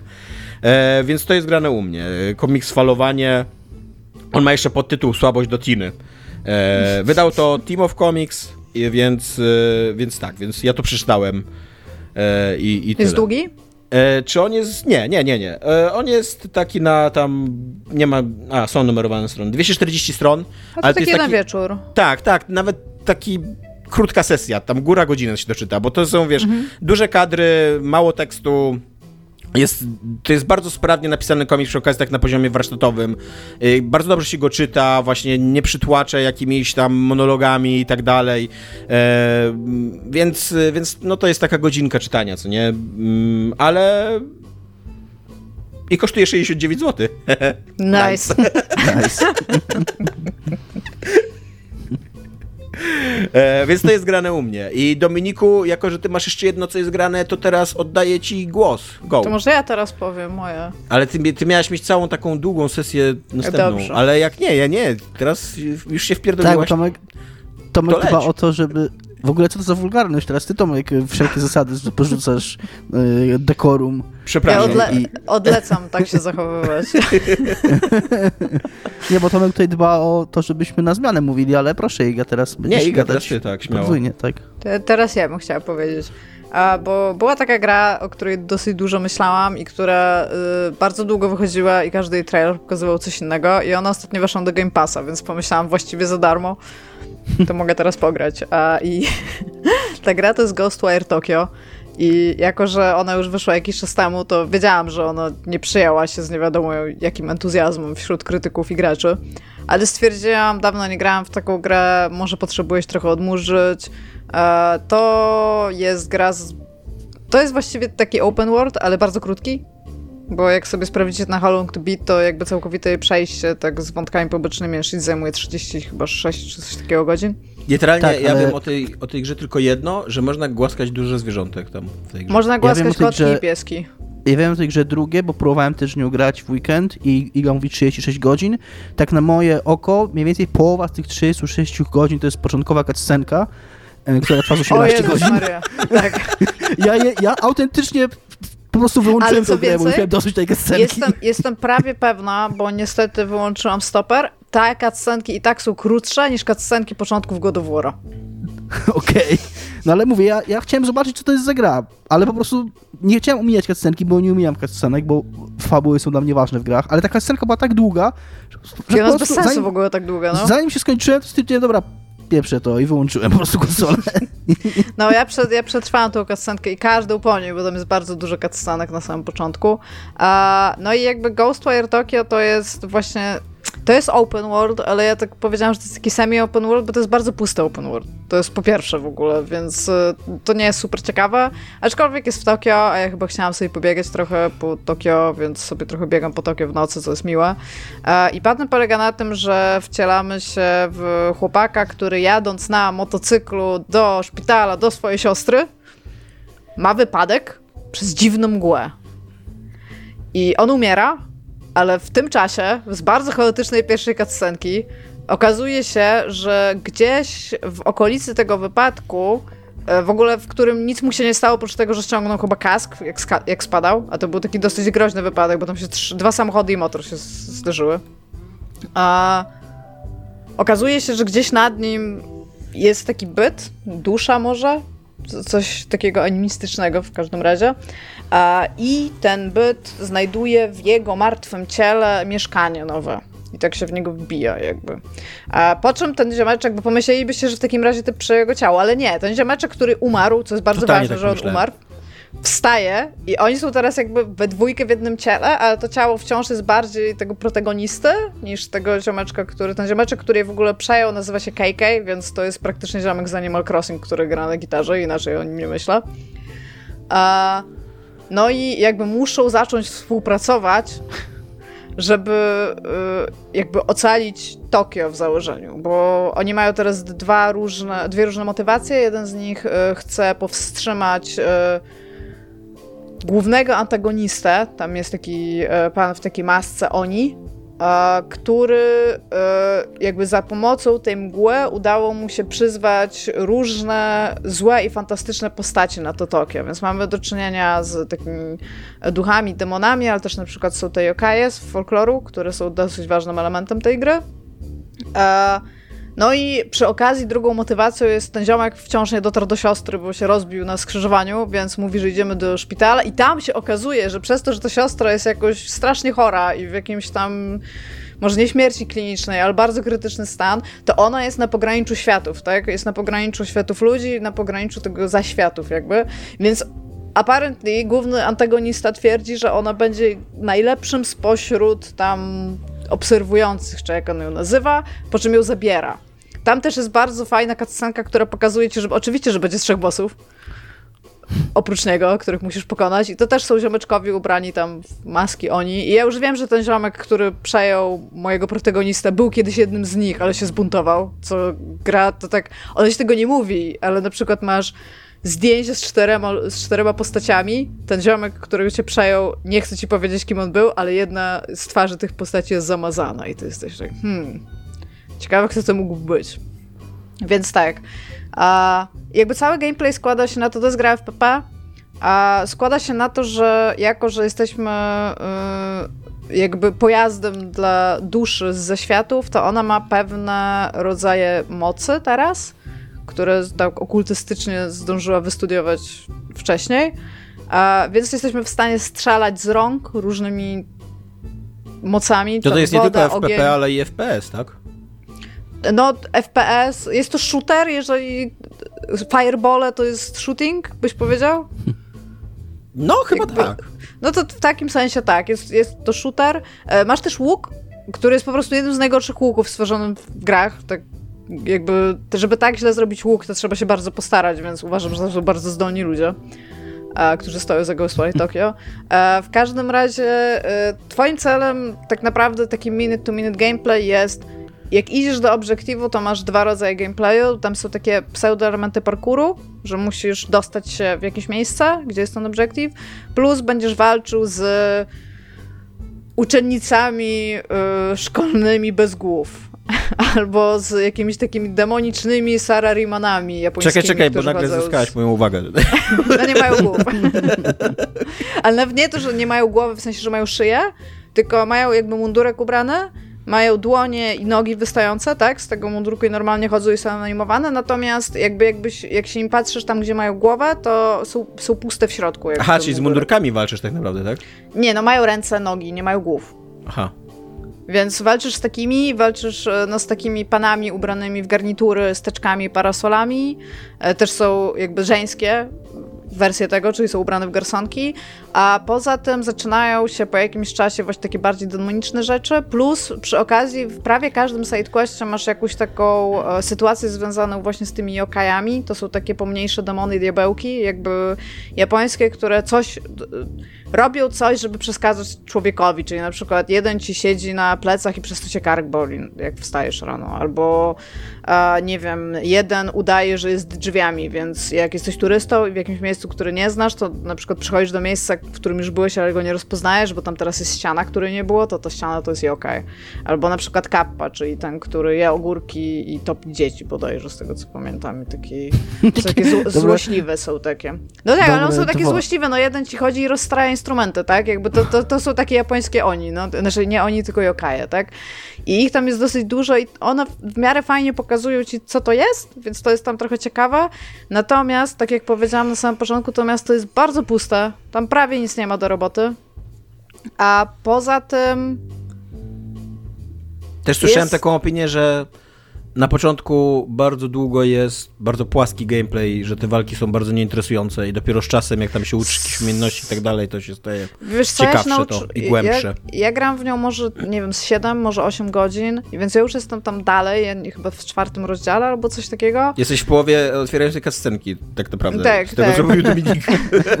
Nawet nie w połowie, bo Dominik powiedział, że trwa 18 godzin. Uh, I jakby to nie jest tak, że ta walka jest super interesująca, tak, tak szczerze, bo, bo nie jest, po prostu nie jest. E, natomiast jeżeli chodzi o takie dobre rzeczy, które wynikają z tej walki i rzeczy pokrewnych, to ona ma bardzo ładne efekty wizualne na rozwalanie bardzo wielu rzeczy. E, plus tam jest, taki, tam jest taka mechanika, że jak ziomeczek już ma bardzo mało, wróg ziomeczek, czyli nie ziomeczek właściwie, e, ma bardzo mało helfa, to on tak jakby zaczyna. On wchodzi w takie otępienie, nie jest w stanie nic zrobić, tak, tak jakby trochę był sfrizowany. I ty możesz wtedy wykonać coś takiego, że ty mu wysysasz jakby esencję, robiąc taką kocioł kołyskę na, na palcach, że łączysz się z nim jakby nitką i robisz takie kształty i wyciągasz tą nitkę jakby z niego. I on w pewnym momencie się rozpada w takie najpierw takie drobinki, a potem z tego wypadają te rzeczy, które ty zbierasz jako energię do tych ataków, tak? Amunicję taką.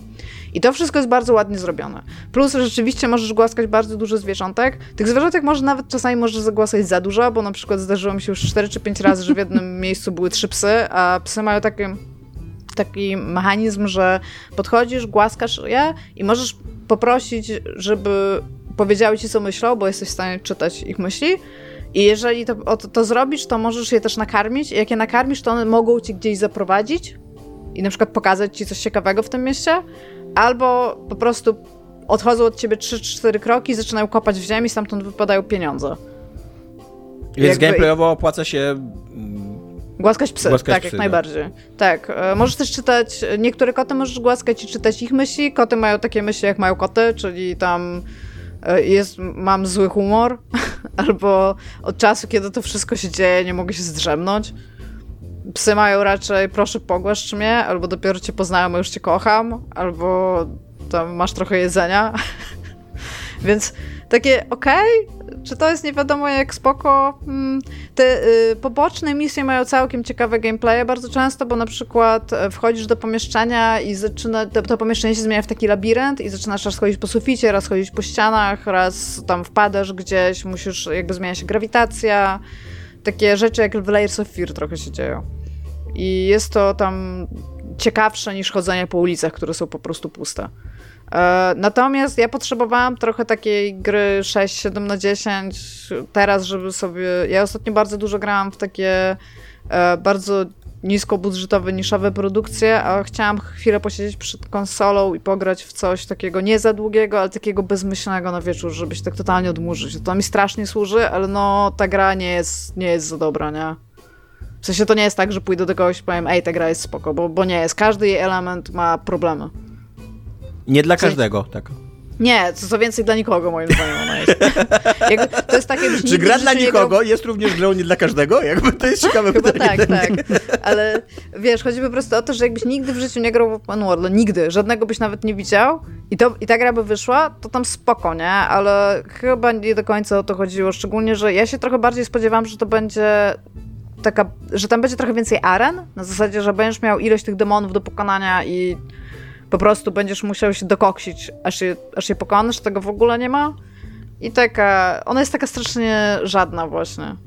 Ale tam mówię, jeżeli się lubi ten taki klimat japoński i nie chce się mieć fajnej gry, to, to polecam.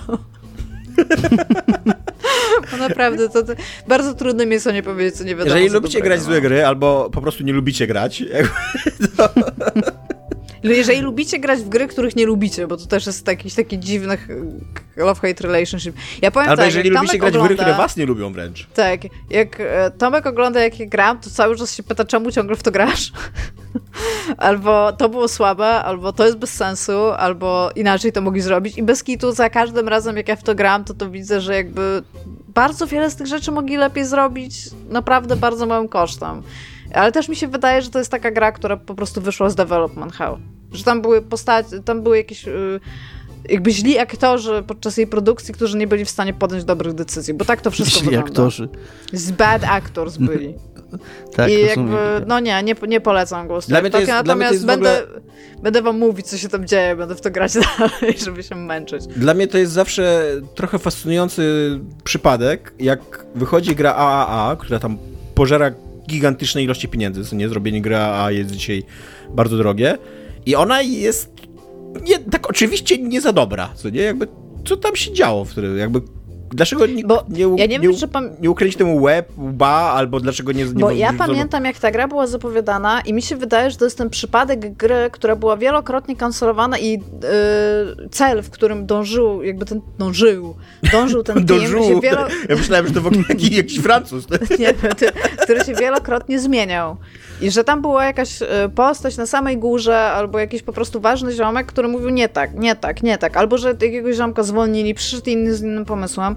Bo ja mam takie wrażenie, że jak oni pierwszy raz sprzedawali te trailery, to mieli troszeczkę inny zamysł w, stosunku do niej. No dobra, ale jednocześnie w takiej produkcji masz cały czas jakiś tam zespół ewoluujący tą grę, co nie? I, i, i on ci Ma, nie mówi, że masz, to nie ale... jest dobre. Nie, wydaje mi się, że ci mówi, ale już jesteś zbyt głęboko i jakby kolejne y, jakby zawrócenie tej łódki, tak, i obranie innego kursu już jest za drogie, więc starasz się już w pewnym momencie się jak najszybciej wy, wypchnąć ze drzwi, bo okej, okay, ona nie jest za dobra, ale ona wciąż zarobi, a być może ty jako studio potrzebujesz pieniędzy po prostu z niej, tak? W sensie, im dłużej robisz grę, to non-stop tracisz pieniądze. Mhm. A jeżeli ona już wyjdzie, to przestajesz tracić te pieniądze i okej, okay, być może ich nie odzyskasz, ale przynajmniej część do ciebie wróci, nie? I żebyś mógł robić coś dalej. Więc nie wiem, ale no, moim zdaniem coś, coś bardzo tam nie poszło w developmencie, bo ona aż krzyczy, żeby być inna. Ta gra chce być inna i nie jest. Po prostu za każdym rogiem jesteś zawiedziony tym, co się tam dzieje, nie? No, jakby nie jest taka Isto Protocol, to jest lepsza gra niż Isto Protocol, jest też zupełnie innego podwórka. Jest lepszą wciąż grą, trochę lepiej działa, ale wszystko w niej też nie jest za dobre, no. Dobra, tymczasem e, w sieci zadebiutował bardzo głośny trailer. E, to, to, to, będzie taki trochę główny temat, bo, bo tutaj nie za bardzo jest temat, ale chciałbym, ale chciałbym was zapytać, co, co o tym myślicie. E, nie, zadebiutował dosyć głośny trailer gry Unrecord, która na początku, w ogóle, która jest takim shooterem, policyjnym shooterem z perspektywą mm, jakby FPS-ową, tylko taką bardzo mm, rzadko używaną. Nie wiem, czy w ogóle są takie gry, czy, czy ja przynajmniej nie widziałem wcześniej. Bo to jest taka perspektywa bodycamu, czyli tych kamerek, które noszą na sobie e, funkcjonariusze, nie tylko policjanci, ale głównie policjanci. Nie po to, żeby rejestrować nie tylko zachowanie przestępców, ale też ich zachowanie, też ich reakcje na to, nie?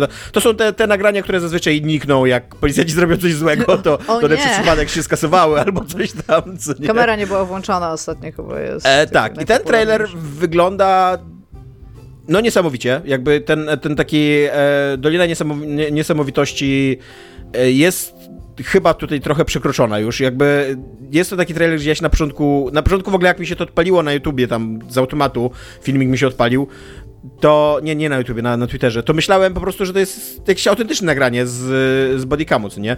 E, I dopiero po chwili zobaczyłem, że to jest gra i y, bardzo szybko pojawiły się jakieś takie właśnie e, zarzuty, głosy, że to nie jest gra, że to jest jakiś tam ustawiony footage ym, pomieszany z prawdziwym footage'em, albo w ogóle cały, w całości jakby prawdziwy footage i tak dalej. Znaczy prawdziwy, czyli że taki real life mi chodzi, taki na, na, nagrywany prawdziwą kamerą, co nie? E, na co twórca, jeden z twórców tej gry, e, ze studia Drama, w ogóle bardzo dobra na- nazwa dla, dla, dla studia, szanuję, e, y, pokazał po prostu, jak to wygląda w Unrealu nowym, e, na silniku i że, że autentycznie jakby ta gra tak wygląda e, i to chyba też pokazuje trochę, jaki potężny ma być nowy Unreal.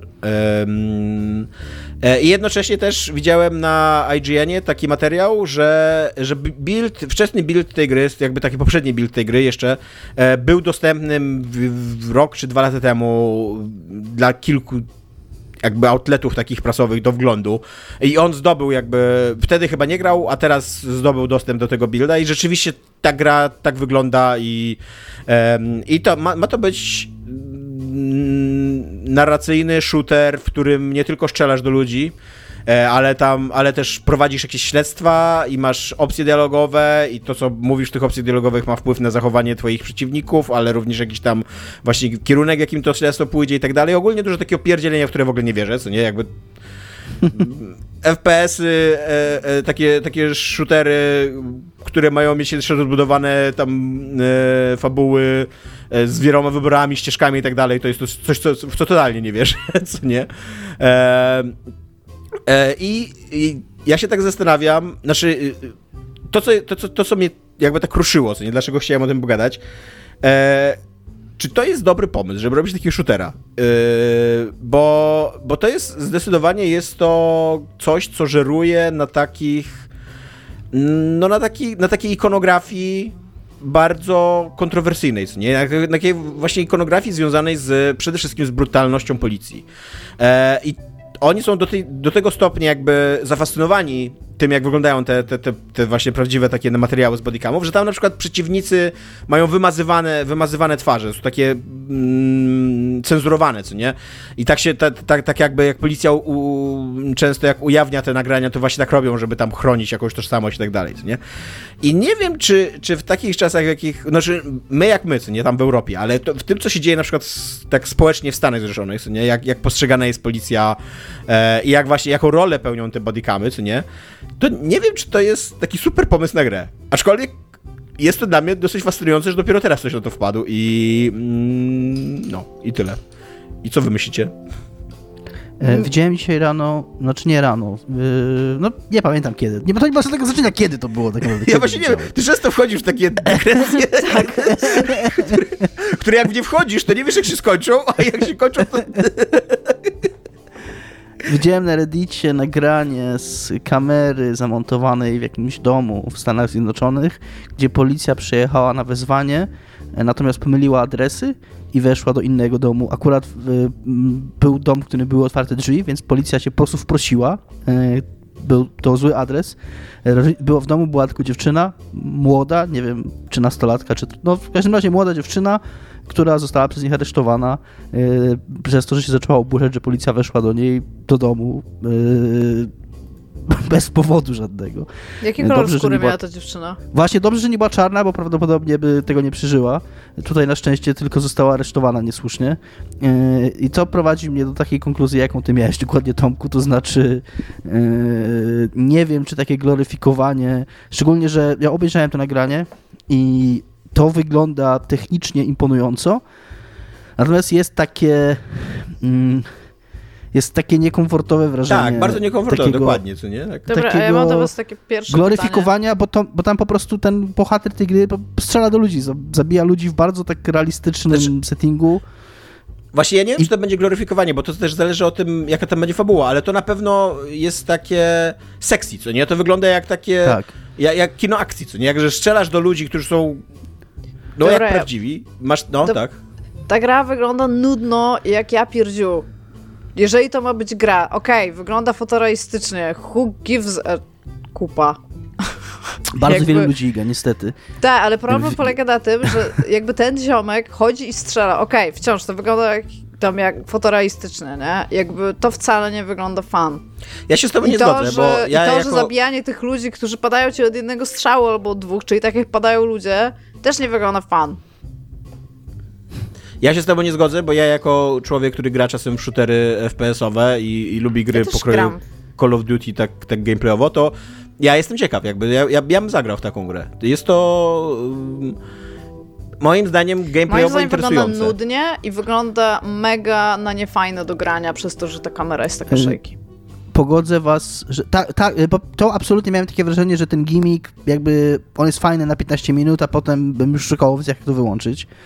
E, to prawda, bo to wygląda efektownie na e, zwiastunach i fragmentach rozgrywki, ale jakbym miał tak grać, to pewnie by mnie to zaczęło wkurzać szybko. E, I zgadzam się z Igą, że, znaczy zgadzam się trochę, trochę się nie zgadzam, bo uważam, że to wygląda bardzo dobrze i gracze są bardzo łasi na takie świecidełka. Ale, ja, ale gracze też się na niczym nie znają. Ja się pytam, czy nie uważasz, że to wygląda nudno po prostu? Uważam, że y, po tym początkowym zachwycie fotorealizmem te lokacje, które są w tej grze są tak. super nudne. To są jakieś takie stare magazyny, zgadzam, które tak. widzieliśmy, widzieliśmy w grach milion razy i teraz widzimy po prostu trochę ładniej, ładniejsze graficznie, ale no to nie wygląda ciekawie tak. Ja natomiast Więc odpowiadając tak, na twoje ja, pytanie, nie uważam, jakby... że to wygląda nudno. Wygląda bardzo nudno, dziękuję, że wszyscy się zgodziliśmy. I tak, jakby zgadzam się z tobą, jakby nie uznaję za super fajne robienie jeszcze bardziej fotorealistycznych shooterów. Jakby zróbmy fajniejsze gry, zróbmy więcej różnych gier. Jakby okej, okay, jako taki wykwit, okej. Okay. Był taki nawet film FPP cały nagrany i to tak, też... Tak, Hardcore Henry. Tak, jakby okej, okay, jakby I get that, spoko, jakby też nie jestem jakoś fanką czegoś takiego, jakby...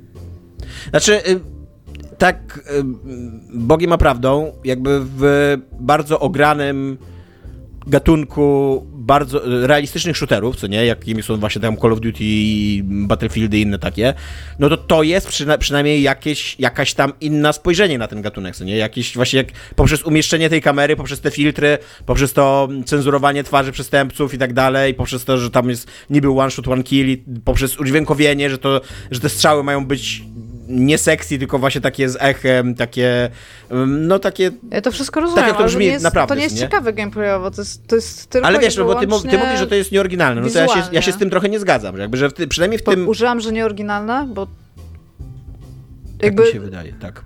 Cała jest... moja przemowa jest oparta na tym, że, że to jest trochę oryginalne, więc mam nadzieję, że powiedziałeś coś w tym duchu, że, znaczy, bo ja na że nie kłócę się sam żeby ze sobą. ci ludzie zrobili coś nowego, a nie inną stylizację, tym bardziej najnudniejszą ze stylizacji, czyli fotorealizm.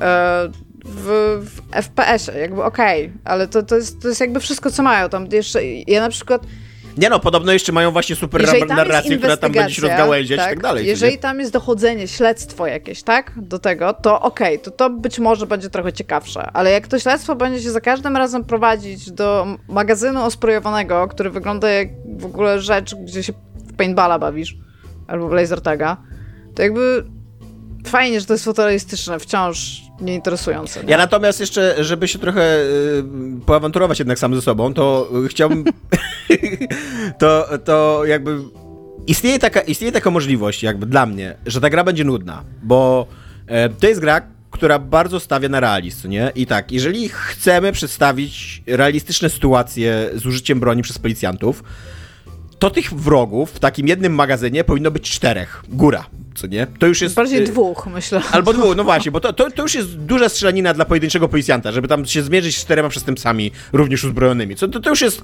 heroiczny jakby wyczyn, jakby? E, żeby, żeby wyjść żywo z takiej sytuacji.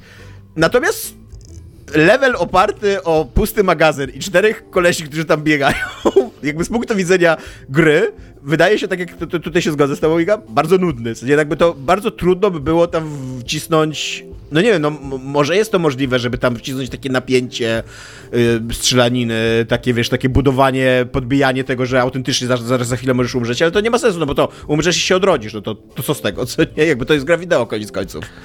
Więc z tym się zgadzam. taki, że jak umrzesz w tej grze, to umrzesz w prawdziwym życiu. Tak. Przyjdzie do ciebie policja amerykańska cię zastrzeli. A później skasują nagranie.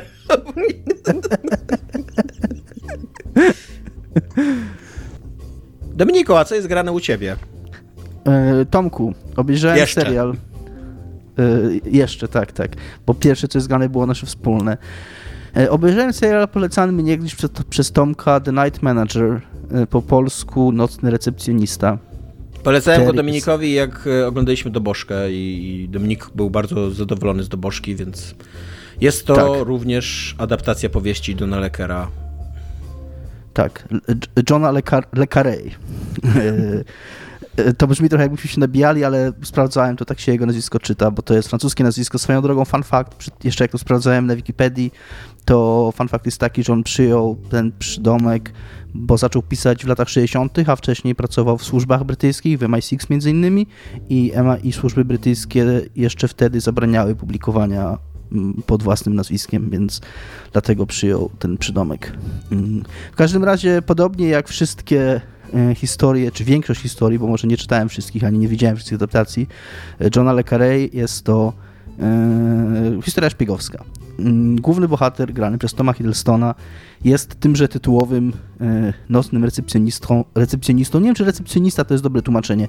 On jest kimś w rodzaju kierownika nocnej zmiany w hotelu. Menadżerem Mm. takim zmiany, no.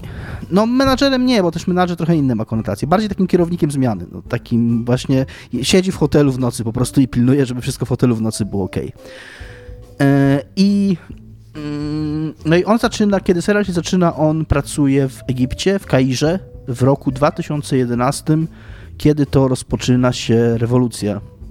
W Egipcie, e, kończąca się obaleniem prezydenta Husniego Mubaraka, co w zasadzie chyba w pierwszym odcinku e, to się dzieje, jakby słyszymy o tym, to się dzieje w tle, jakby te zamieszki i te, ta rewolucja w Egipcie się dzieje w tle e, tej jego pracy hotelowej. I jakby wokół tego on tam z przypadkowym zrządzeniem losu wpada w, mm, wpada, wpadają mu w ręce dokumenty e, udowadniające, że jakiś tam miejscowy bogacz, czy jakiś tam, nie wiem, bardzo wpływowy człowiek i bogaty, mający również, z tego co rozumiem, jakieś tam kontraszachty z, z tymże prezydentem, e, czy po prostu z, z rządem, e, kupuje, czy zamierza kupić dużą ilość broni mm, od filantropa, e, biznesmena, e, którego gra mm, z kolei Hugh Laurie, którego znacie z serialu Doctor House, a e, tego Toma Hiddlestona znacie chyba przede wszystkim z, jako Lokiego z, e,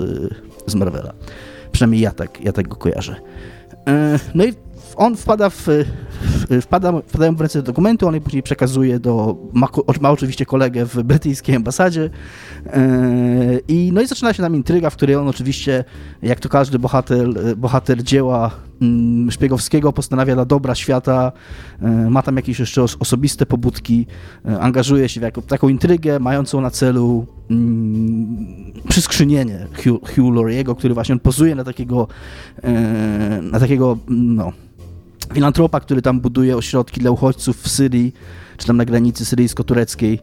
E, I, a, w, a w rzeczywistości wykorzystuje, mm, wykorzystuje te, te, mm, te obozy dla uchodźców jako e, punkty przyrzutowe dla handlu, no, dla broni, którą sprzedaje tam Syryjczykom. E, no I, I, innym również y, nacjom w tamtym regionie. No oczywiście tam wchodzi zaangażowanie, oczywiście okazuje się, że y, rząd brytyjski też tam ma jakieś interesy i też być może wcale nie chce, żeby, wcale niekoniecznie chce zatrzymywać handel tą bronią, tylko bardziej manipulować nim tak, żeby, no żeby manipulować tymi, tymi, tym konfliktem, a nie, tylko, a go a nie, a nie go zatrzymać tak naprawdę, jak bohaterowi się wydaje, że tak być powinno. E, nie będę tu opowiadał całej fabuły, bo tam to, to jest w ogóle dosyć ciekawe, co mówisz, bo ja czytałem powieść, nie oglądałem tego serialu. Poleciłem Dominikowi serialu, którego nie oglądałem, przyznaję się bez bicia. E, a powieść e, jest osadzona na początku lat 90., mi się wydaje. Okay. I tam w ogóle nie ma co, jakby w ogóle nie ma żadnej rewolucji, w ogóle nie ma całego tego Bliskiego Wschodu, tam broń sprzedawana jest Kolumbijczykom jako kartelowi, co nie? A okej, okay. no to to ewidentnie zmienili pewnie na po prostu coś bardziej bieżącego, takiego, co będzie jakby no, bliższe współczesnym mm. wydarzeniom, tak? E, I ten serial to jest sześć odcinków e, takiej dosyć klasycznej szpiegowskiej historii i on mi się niestety tak jak do Bożka mi się super podobała i tutaj mieliśmy z Tomkiem, tam nie do końca się zgadzaliśmy, tak tutaj z kolei Tomek był zachwycony serialem The Night Manager, którego nie widział, ale był tak zachwycony, że mi, że mi go polecał. Uważam, się... że powieść to jest dobre powieścidło, tyle, jakby ty to co emocje. mi się ten serial tak średnio podobał, to znaczy mówię to z zastrzeżeniem, że ja go włączyłem mm, jakoś w czwartek wieczorem i obejrzałem w całości, skończyłem jakoś o drugiej, trzeciej nad ranem obejrzałem wszystkie sześć odcinków ciurkiem, więc nie jest taki zły. Wciągnął mnie i chciałem wiedzieć, co będzie dalej i on jest realizacyjnie bardzo dobrze zrobiony. On jakby ma punkty kulminacyjne wtedy, kiedy ma mieć, ma dramaturgię dobrą i dobrze się to ogląda.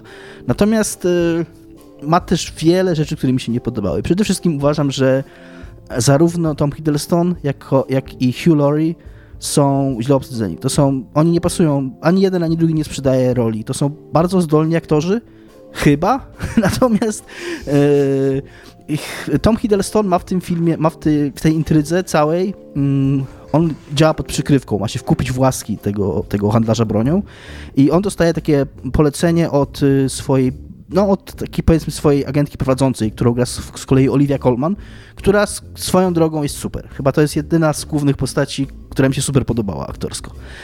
I Olivia Colman mówi mu na samym początku, że on ma być takim totalnym, no, nie używa tego słowa, no ale jakby, że ma być takim super bezkompromisowym twardzielem myślącym tylko o sobie, yy, tam nie dbającym o, o, losy innych, bo tylko w ten sposób wkupi się w łaski Hugh bo Hugh Laurie, znaczy postać grana przez Hugh też taka jest.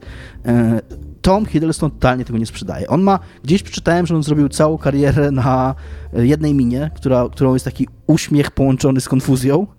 Yy, I trochę tak jest, w sensie on ma w tym serialu dwie miny ma albo uśmiech połączony z konfuzją, ja miałem takie trochę uczucie opiekuńcze w stosunku do niego, to znaczy on sprawia, pół z tego serialu sprawia wrażenie, że trzeba go po prostu przytulić i pogłaskać, jakby powiedzieć mu, stary, wszystko będzie dobrze. E, a jak ma grać jakąś taką, właśnie jakieś takie napięcie albo jakąś taką złowrogość, to po prostu ma pusty wyraz twarzy, który nie mówi zupełnie nic. E, I zupełnie, zupełnie jakby totalnie nie wierzyłem w to, że, że on mógł e, Hugh Lauriemu E, się w, jakiś, w jakimś tam handlarzowi bronią, który jest obstawiony w ogóle swoją, swoją świtą i który bardzo dba o, o to, żeby nic nie wyszło poza, e, poza jego najbliższy krąg, że, że mógłby jakby przekonać go, że nie jest jakimś podstawionym e, podstawionym agentem. Laurie z kolei gra, totalnie gra House'a. Ja nie znam tego aktora za bardzo z czegoś innego niż House'a, więc ja nie wiem, czy on ma tylko, te, tylko to potrafi grać, ale tutaj robi dokładnie to samo, co w Hausie, czyli połowa Jest jego lekarzem? Są... Nie, ale połowa... połowa... Nadużywa swojej, swojej pozycji, żeby robić nadużycia nie, medyczne? ale chodzi mi o to, że Chodzi mi o to, że połowa jego kwestii to są takie sarkastyczne, yy, takie komentarze trochę złośliwe i trochę pokazujące jego wyższość. Yy, jakby nie wykracza ponad to, nie, nie, jakby nie, nie sprzedaje w ogóle, że jest jakimś tam no, że, że, że w ogóle nic, nic nie sprzedaje tak naprawdę, co wydaje mi się, że serial trochę wie o tym. Sprzedaje bo... broń, z tego co mówiłeś. Tak, tak. Że serial trochę wie o tym, bo żeby nakreślić, żeby pokazać, jakim on jest złym człowiekiem, przez to, że Hillary On jest w powieści jest... nazywany najgorszym człowiekiem na świecie. Tak, tak. No to tutaj od czasu do czasu w tym, w tym serialu jest taka scena, że Hugh Laurie tam praktycznie dosłownie zjada, nowo, zjada noworodka na ekranie, e, żeby, żeby nam, żeby zasygnalizować, bo jakby on nie widać tego po nim, więc jakby musi się coś takiego zrobić, żeby tak szokującego, żeby, żeby widz... Nie wiem, czy e, słowo praktycznie- dosłownie to jest to słowo, którego szukałeś. Prawie dosłownie. No nie, no nie zjada noworodków, no ale takie ma, ma tam pra- praktycznie pod koniec, w ogóle w ostatnim odcinku to jest taka scena, że on tam jakieś bombarduje jakąś wioskę w Syrii, jego, żeby pokazać mm, swoim odbiorcy swojej te, tej broni, że tam ta broń działa, że tam że patrz, bomby robią Bomby robią bum. bum. Tam, tak. I, I praktycznie tak staje się robi tak ho, ho, ho, ho, ho, ho. i tam wojna, to tam y, wojna jest spectator sport, nie wiem jak to powiedzieć, no, że tam mm, Widowiskowy Sport ro- widowiskowy, tak. tak, tak. Więc w każdym razie, no. To mi się nie podobało. Jednocześnie cała intryga mm, jest strasznie ciężko ją traktować poważnie, bo praktycznie większość tego, co się w tym filmie dzieje, to mm, Tom Hiddleston mm, zostaje przyjęty. No tam on ratuje syna tego, tego handlarza bronią. To jest dosyć przekonujące, powiedzmy. Więc można uwierzyć, że w pierwszej chwili ten Hugh Laurie jakby wierzy w autentyzm tego, co się dzieje. Ale po pewnym czasie nagle wszyscy, nagle wszyscy z otoczenia w ogóle, tam Tom Hiddleston jest takim w ogóle uroczym misiem, że nagle wszyscy z otoczenia tego handlarza bronią zaczynają mu zupełnie nieproszeni zdradzać jego sekrety. Tam żona, żona jego jakiegoś tam y, przybocznego zaczyna mu opowiadać, y, żona tego, jakaś tam ta kobieta, mm, którą, którą mm, no jak powiedzmy nabył gdzieś tam, e, e, też nagle zaczyna mu się zwierzać. Wszyscy w ogóle, ta, ta cała misterna struktura, którą tam na początku w serialu nam się mówi, jak ciężko w ogóle zinfiltrować, jakim on jest w ogóle geniuszem, ten główny bohater, to jak tylko Tom Hiddleston się pojawia w jego środowisku, to nagle to wszystko się rozpada. Samo z siebie, on tam nie za wiele musi robić. Po prostu oni zaczynają się kłócić między sobą, zaczynają e, mu mówić wszystko, a Hugh Laurie po kolei eliminuje ze swojego otoczenia wszystkich swoich mega zaufanych ludzi, którzy przez tyle lat utrzymywali w sekrecie jego działalność, a do końca samego praktycznie wierzy, że to na pewno nie jest Tom Hiddleston. Nie może być tym, tym elementem, który, mm, który, który jest z zewnątrz, który jakoś tam psuje tę jego działalność. Więc ciężko mi było to traktować, y, jakoś traktować poważnie i jakby uwierzyć w tę całą intrygę.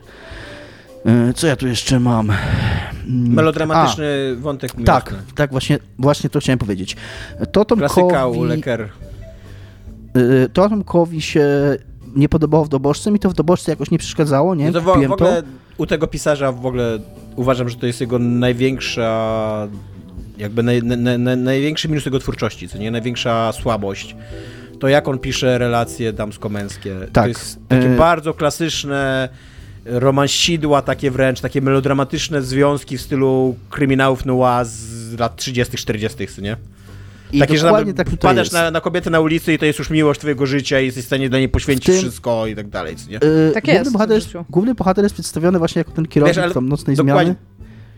I on Tak jak jest tu Dominik przedstawiony mówi, jako- jakby o, to, to są książki o szpiegach, co nie? I oni są przedstawieni jako tacy twardzi, zimni, wyizolowani społecznie mężczyźni, którzy tam, do których trudno dotrzeć, co nie? A później wpada na ulicy na kobietę i centralnie się okazuje, że nie, że jednak nie jest tak trudno do niego Trochę dotrzeć. Przed tak, chwilą znaczy- Dominik powiedział też, że ten szpieg jest taki, że ma go ochotę cały czas przytulić, więc nie wiem, To czy ten aktor, nie ten szpieg.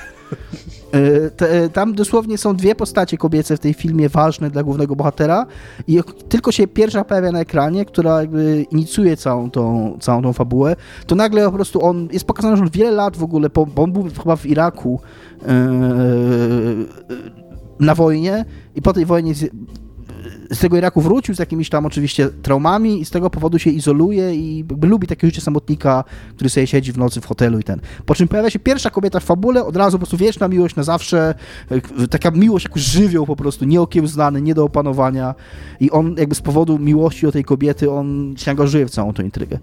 Po czym e, w dalszej części serialu mm, takim, takie same, takim samym uczuciem zaczyna pałać do tej kobiety slash prostytutki slash żony z marketu yy, tego handlarza bronią i też jest to przedstawione jako takie po prostu coś, czego się nie da okiełznać, jako taka po prostu relacja, która, mm, której, która no, jest w stanie pokonać nawet naj, największego twardziela. No, więc y, tak ogólnie mi się to wyglądało spoko. Bo raz jeszcze obejrzałem to ciurkiem y, w jeden długi wieczór, sześć odcinków po około godzinie, y, więc to jest taki serial typowo do odbiadu. Może powinienem był go oglądać Sześciogodzinnego obiadu, obiadu do trzeciej w nocy. Tak, tak, tak. Takie E, rzymskie albo greckie obiady, nie? Natomiast on jest dostępny na Amazon Prime, e, więc jak macie Amazon Prime i chcecie to... Ten serial, on nie jest zły, nie jest dobry. Jest taki, można go sobie włączyć i leci, jest, jest przyzwoicie zrobiony. Więc tak. Okej, Okej. nice. Teraz będzie premiera. Nadal, nadal, nadal ty będziesz mówił. Tak, na tyle będę mówił. E, rozpoczynamy nową sekcję w podcaście, którą rozpocznę ja. E, ale najpierw trochę. Gdzie ja to miałem otwarte? Miałem otwarte coś tutaj, ale zapom- zamknąłem. E, użyt- ale pamiętam, użytkownik chyba Logan się podpisał. Pod odcinkiem, nie poprzednim, tylko jeszcze poprzednim, zgrany duet, zaproponował nam i zasugerował, żebyśmy coś zamieszali w formule i coś zrobili nowego e, w podcaście.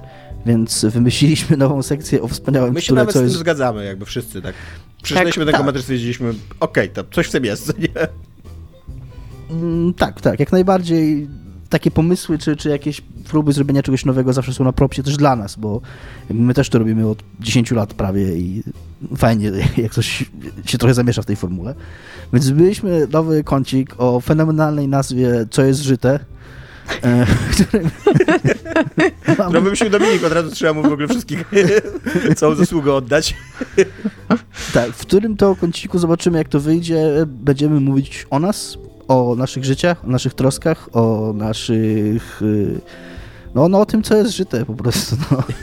E, Klasyczne, co jest żyte, no. tak. E, I na początek taki temat sobie wymyśliłem o pandemii, ponieważ teoretycznie wkraczamy w czwarty rok, tak? Trzy, trzy lata minęły? Czy trzy trzeci? No w każdym Od razie. początku 2020. Tak, czyli mijają 3 lata, może tak. O, mijają 3 lata od początku pandemii i takie trochę jest poczucie, że ta pandemia się niby już skończyła.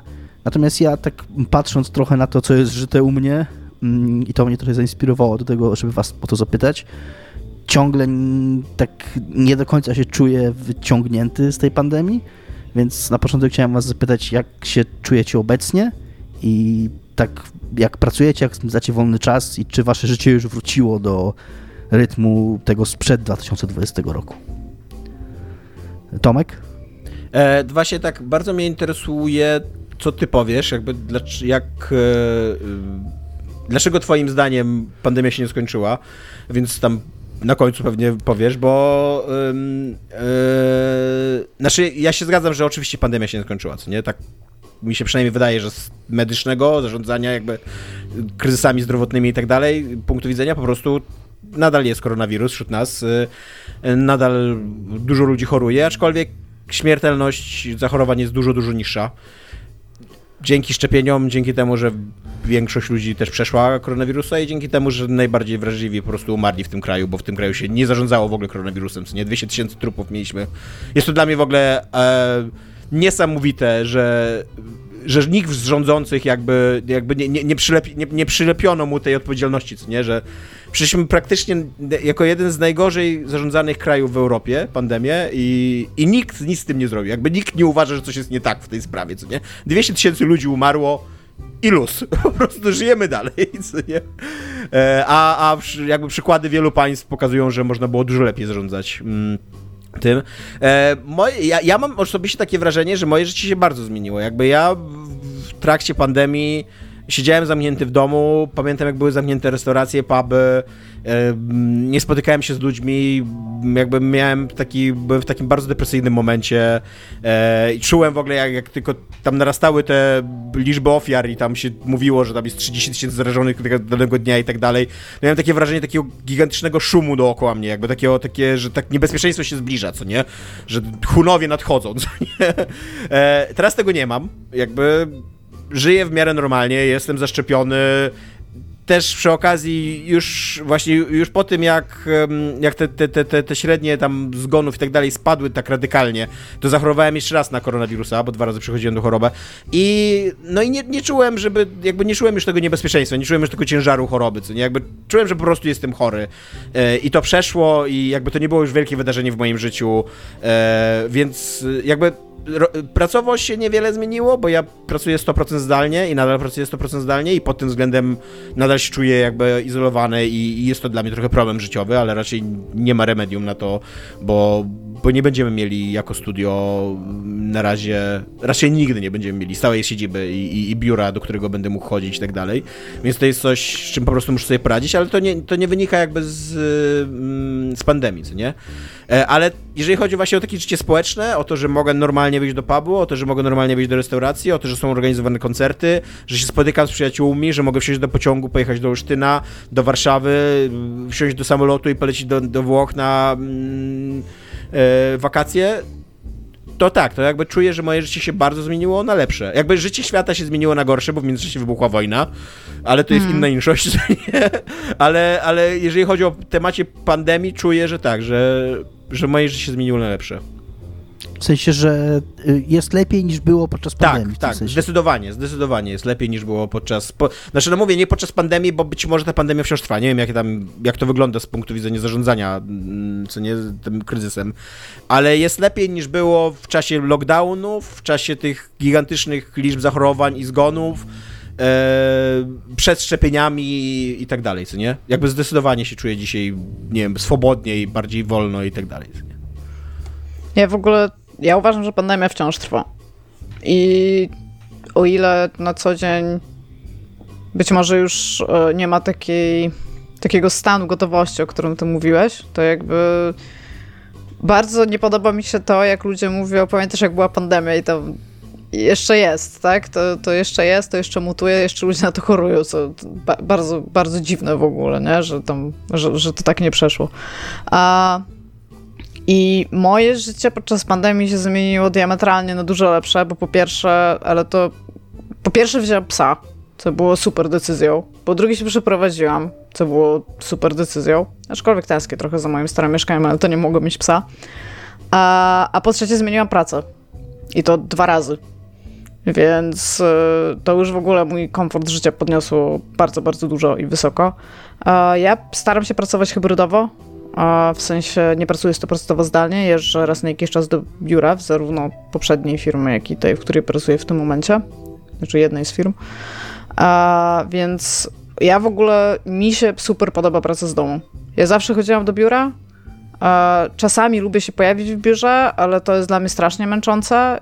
Y, nie zawsze mam taki dzień, że mogę być z ludźmi, a, a codziennie teraz mogę jakby pracować bez względu na to, tak? Czy tam są ludzie, czy ich nie ma. A plus ja pracuję bardziej wydajnie z domu, bo się nie rozpraszam, nie mam takiego wrażenia, że coś mi przeszkadza jakby w tej przestrzeni biurowej. A, a że nie mam w tym momencie tam własnego pomieszczenia, w którym mogę pracować, nie miałam żadnych z tych ostatnich dwóch biur, no to, to, to mi bardzo służy i też moim zdaniem służy też pracodawcy jakby, nie? Na koniec dnia. Plus, e, no ja teraz Niestety przez ten zwiększony komfort życia byłam w stanie, znaczy niestety i na szczęście, byłam w stanie wziąć trochę więcej projektów a, i mam mało czasu ostatnio, ale pamiętam, że przez większą część tych ostatnich trzech lat miałam bardzo ładnie posegregowany dzień, bardzo dużo ćwiczyłam, robiłam bardzo dużo rzeczy, grałam. Teraz bardzo, bardzo dużo pracuję, ale też zawsze na przykład mam zarezerwowany czas, żeby być te półtorej do dwóch godzin dziennie z psem na zewnątrz I, i to jest dla mnie super jakby. I tak poza tym mam też wrażenie, że dużo więcej rzeczy zaczęłam z powrotem robić. Znowu zaczęłam grać na instrumentach, ale to przez właśnie zwiększenie tego komfortu życia i takiego sytuacji odstresowującej. Dobra, ale mm, ja ci tak tylko zadam takie pytanie mm -hmm. pomocnicze, bo ty teraz mówisz, jak pandemia zmieniła twoje życie na lepsze, a czy teraz tak. jak, jak jest, no mówię, pandemia być może nadal trwa, ale jak już nie ma tego takiego nacisku, co nie, nie ma lockdownów i tak dalej, to jak to zmieniło twoje życie, czy w ogóle? No, jakby czy to, na gorsze teraz? Nie, pandemia zmieniła moje życie na lepsze, bo mogę więcej rzeczy robić na własnych zasadach, a to, że nie ma lockdownów, tak naprawdę tylko otworzyło niektóre rzeczy, na które być może miałam ochotę, tak? Ja byłam jedną z tych y, ludzi i ciągle jestem, że jak mnie zamknęli w domu, to ja zaczęłam wypoczywać, tak psychicznie zaczęłam wypoczywać. A teraz jakby, teraz to już jest takie nie wiem jak to powiedzieć, takie trochę w rozkroku. Na zasadzie, ja też jestem osobą, która, ja, ja, nie, ja nic super, nie lubię nie wiadomo ile, nie wiem, chodzić do klubów albo siedzieć w pubach, tak? Ja wolę pojechać do lasu albo w górę. Jakby tego mi nigdy nie zamknęli, musisz to też wziąć pod uwagę, tak? Tam można było jeździć. Więc y, to w ten sposób moje życie się nie zmieniło. Zmieniło się najlepsze wszystkim, co pokazała pandemia. Pandemia przede wszystkim pokazała, że nie trzeba chodzić do biur za granicą i można pracować za granicą z Polski w game devie. I to jest bardzo gigantyczna zmiana, której nikt się nie spodziewał ze studiów. I to zmieniło też nasz rynek na trochę lepszy tutaj lokalnie. Więc z tego się cieszę. Dominiku? Fajnie, fajnie, że tak macie. Cieszę się waszym szczęściem. Nie no, mnie do tego pytania skłoniło to, że ja tak w ogóle nie mam i teraz będę trochę się wyzewnętrzniał, ale po to ten kącik, co jest życie, życie powstał. E, ja mam wrażenie, że zakopałem się podczas tej pandemii w jakiejś dziurze, przez to, że siedziałem, praktycznie pracowałem cały czas zdalnie i nie było to dla mnie fajne. To było fajne na początku, e, ale bardzo szybko mi zaczęło brakować kontaktu z ludźmi i, a jednocześnie zacząłem jakby tak się aż prawie, że wpadłem w jakąś taką fobię społeczną, że tak się zakopałem w tej dziurze, że, że jak zacząłem wychodzić do ludzi, to mnie to przytłaczało, więc się z powrotem zakopywałem w tej dziurze. I ta pandemia się niby skończyła, a ja ciągle mam wrażenie, że mm, że jestem w jakiejś pod jakąś taką kurde ciemną chmurą w małej, ciemnej norze i samo wyjście do sklepu e, jest, jest dla mnie trudne. E, staram się być, obiecałem sobie, że będę się pojawiał w pracy i cały czas tego nie robię za bardzo. Teraz trochę będę musiał, bo zmienili u nas zasady w pracy i za, trzeba było się zadeklarować, bo tam są te nowe przepisy. Znaczy nie, że zmienili w pracy, tylko są nowe przepisy dotyczące mm, pracy zdalnej. Więc y, u nas trzeba było się zadeklarować, ile kto dni będzie w tygodniu pracował zdalnie, ile, e, ile na miejscu. Więc taką myślą, że będę, mm, no że się tak zmuszę po prostu do wyjścia z domu. E, wpisałem sobie dwa dni. E, jak na razie w ciągu ostatnich dwóch tygodni byłem, w pierwszym tygodniu nie byłem ani razu, w drugim tygodniu, w poprzednim tygodniu byłem raz. Więc mam trochę do nadrobienia, bo to będzie rozliczane miesięcznie. Jakby to nie jest tak, że nie byłem dwa dni jednego tygodnia, w jednym tygodniu, to już mnie zwolnią. Więc od, od razu zaznaczam, że po prostu muszę wyrobić tą liczbę dni w obrębie miesiąca, więc muszę teraz być więcej dni w biurze. Więc mam nadzieję, że tak trochę to desperacko yy, taką decyzję powziąłem, że właśnie, że mnie to jakoś wyciągnie, bo jest u mnie bardzo źle i psychicznie, i fizycznie. Yy, przytyłem z 25 kilo podczas tej pandemii. E, też, to, co też swoją drogą mm, nie ułatwia mi wychodzenie do ludzi, bo się czuję paskudnie z, z tym, jak wyglądam i też z tym, jak się po prostu fizycznie czuję przez to, e, przez to ile przytyłem. Więc to dodatkowo mnie tak demotywuje w ogóle do wyjścia gdziekolwiek i jest tu mnie bardzo źle, no, więc tam nie będę dzisiaj jeden ray of fucking sunshine, e, ale właśnie mm, nie czuję w ogóle, że ta pandemia się skończyła i mówię, no może to jest jakaś nadzieja dla mnie. E, moje misie. Więc tak. Przepraszam za overshare, mm. jeżeli to był overshare, ale... Wydaje mi się, że to było ważne. Tak, e, ale wiesz co, bo ja... Wydaje mi się, że w trakcie pandemii mieliśmy bardzo podobne przeżycia, odczucia i tak dalej. Ja też czułem się bardzo źle, co nie, w tym zamknięciu, lockdownach, też przy okazji, no bałem się po prostu, co nie, tam o swoje zdrowie i zdrowie moich najbliższych. E, ale właśnie staram się, jak się da, korzystać z tego, że już nie ma tych lockdownów. Nie? Jakby nie odmawiam wyjść, staram się gdzieś jeździć, coś robić, spotykać się z ludźmi, wychodzić do kina i tak dalej. I myślę, że to jest y, pożyteczne dla mnie, o tak, co nie? Że to mi bardzo pomogło.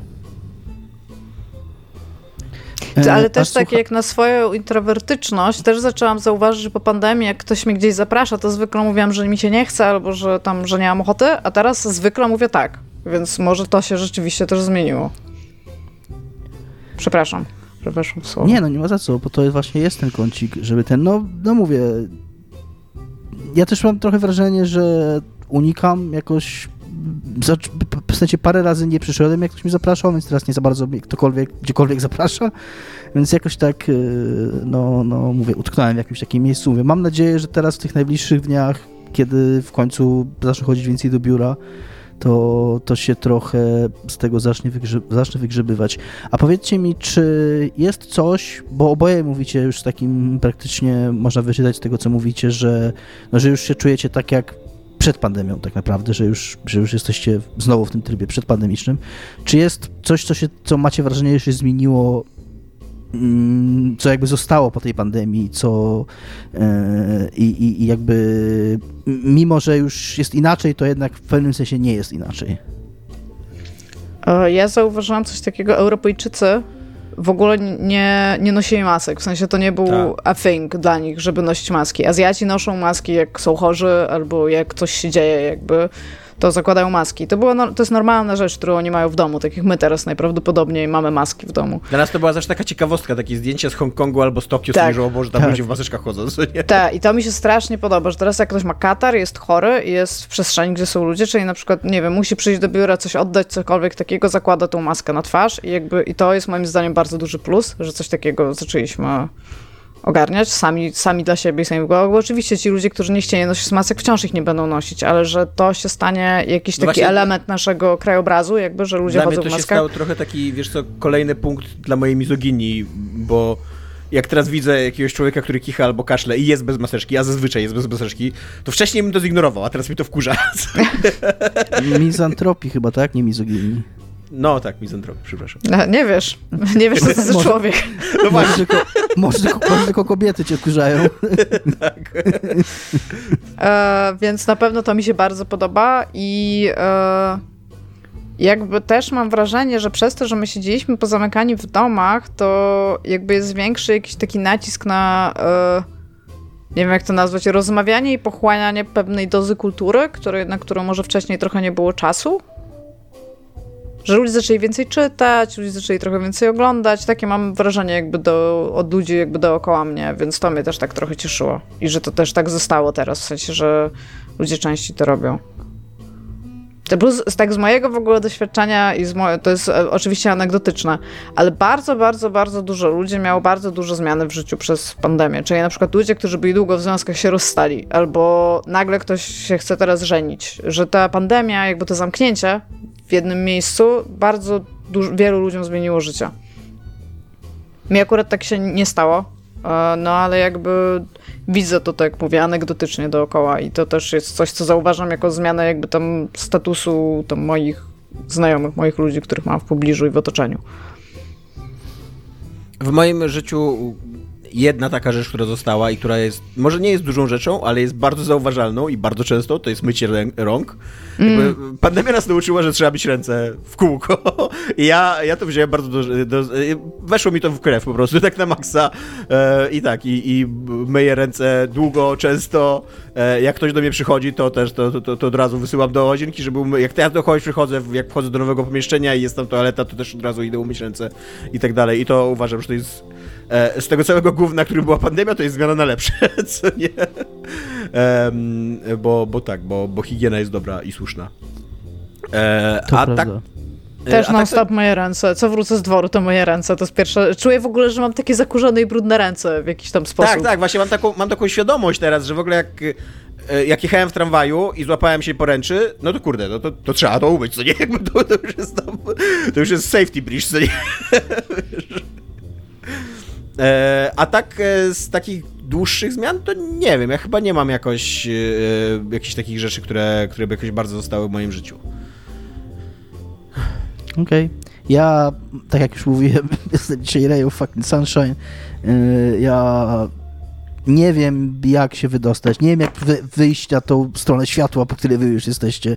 I fajnie, że ona jest i mam nadzieję, że uda mi się do niej przebić, ale póki co, no mówię, w ogóle ja jak myślę o tym, że to były już, ja te wszystkie w ogóle miesiące, lata ostatnie, one mm, są taką w ogóle papką są, bez, to się zgodzę, bez że ogóle, tak. bez jakichś wydarzeń, bez jakichś takich w ogóle no nie wiem. To był jeden długi rok ogólnie. Tak, tak, tak. I że utknąłem jakoś w jakimś miejscu i, i nie do końca wiem, jak się e, wydostać z tego. Ale dobra, już nie będę więcej. Jeszcze cytaty z Tiger Kinga mi zostały po tym i płyta Raw Performance, e, te, e, zmieszane uczucia. To był pierwszy odcinek nowego cyklu Co jest żyte. Mam nadzieję, że nie popsułem wam za bardzo nastrojów moim emo. E, I że kącik. Zobaczymy, co będzie dalej, bo chyba pomysł jest taki, że kącik będzie za każdym razem prowadzić kto inny wymyślać e, jakieś takie życiowe tematy. Więc e, tak, i to jest. Przy tyle okazji też zostajemy normalnie przy gierkach, czyli będą dwa tematy gierszkowe, więc Tak. y, z tego się, albo jakieś pytania czasami, czy tam jakieś, nie wiem, odcinki tematyczne, z tego się nie wycofujemy, co nie, broń Boże. Jeżeli w Tak. ogóle macie do nas jakieś życiowe pytania, chcecie rady, e, to ja, ja nie wiem, czy pamiętacie, Tak. że na, na, nawet naprawę samochodu można ogarnąć w tym odcinku, więc po prostu zadawajcie nam pytania. Tak. Jakby kącik, co jest żyte, będzie kontynuowany, mam nadzieję. I tak, więc zapraszamy. A kącik, co jest żyte, jest możliwy dzięki e, waszemu wsparciu na Patronajcie. Reszta które- programu też. Za które my bardzo dziękujemy, e, bo jest, e, bo jest super i, i bardzo nam pomaga. E, I jeżeli nie wspieracie nas, abyście chcieli zacząć, to tak, to mamy taką, mamy swoją, swój profil na Patronajcie, możecie nas tam zbiera, wspierać. Jeżeli nas nie wspieracie i nie chcecie nas wspierać, to spoko, to tam nie, ma, nie ma problemu z tym. Możecie nas oceniać i, i lajkować na tych wszystkich platformach, na których nas słuchacie, bo to tam nam zwiększa jakoś visibility. Nie wiem, nie wiem jak to się przekłada, nie wiem jak te algorytmy działa, nikt tego nie wie, ale jest to coś, co nieco można robić. E, e, dziękujemy bardzo Muffinkowi, Michałowi, Tomaszowi i Bartkowi, którzy nas wspierają na najwyższym poziomie, jaki tam udostępniamy. E, I to tyle. Aha, i jeszcze pamiętajcie, że mamy grupę na Facebooku. Jeżeli chcecie z nami pogadać, e, to my tam na tej grupie jesteśmy. Ja i Dominik bardzo, Iga rzadziej, ale, ale jesteśmy całą trójką. Ale jak się się wywoła, to wchodzę. Ona się nazywa Nieczyste Zagrywki, ta grupa. Musicie wejść w wyszukiwarkę facebookową, wpisać tam Nieczyste Zagrywki i poprosić o dołączenie i my wtedy się zgodzimy, już będziecie z nami, już będziemy się mogli przytulać i w ogóle dotykać noskami. O, No. To tyle, cześć. Cześć.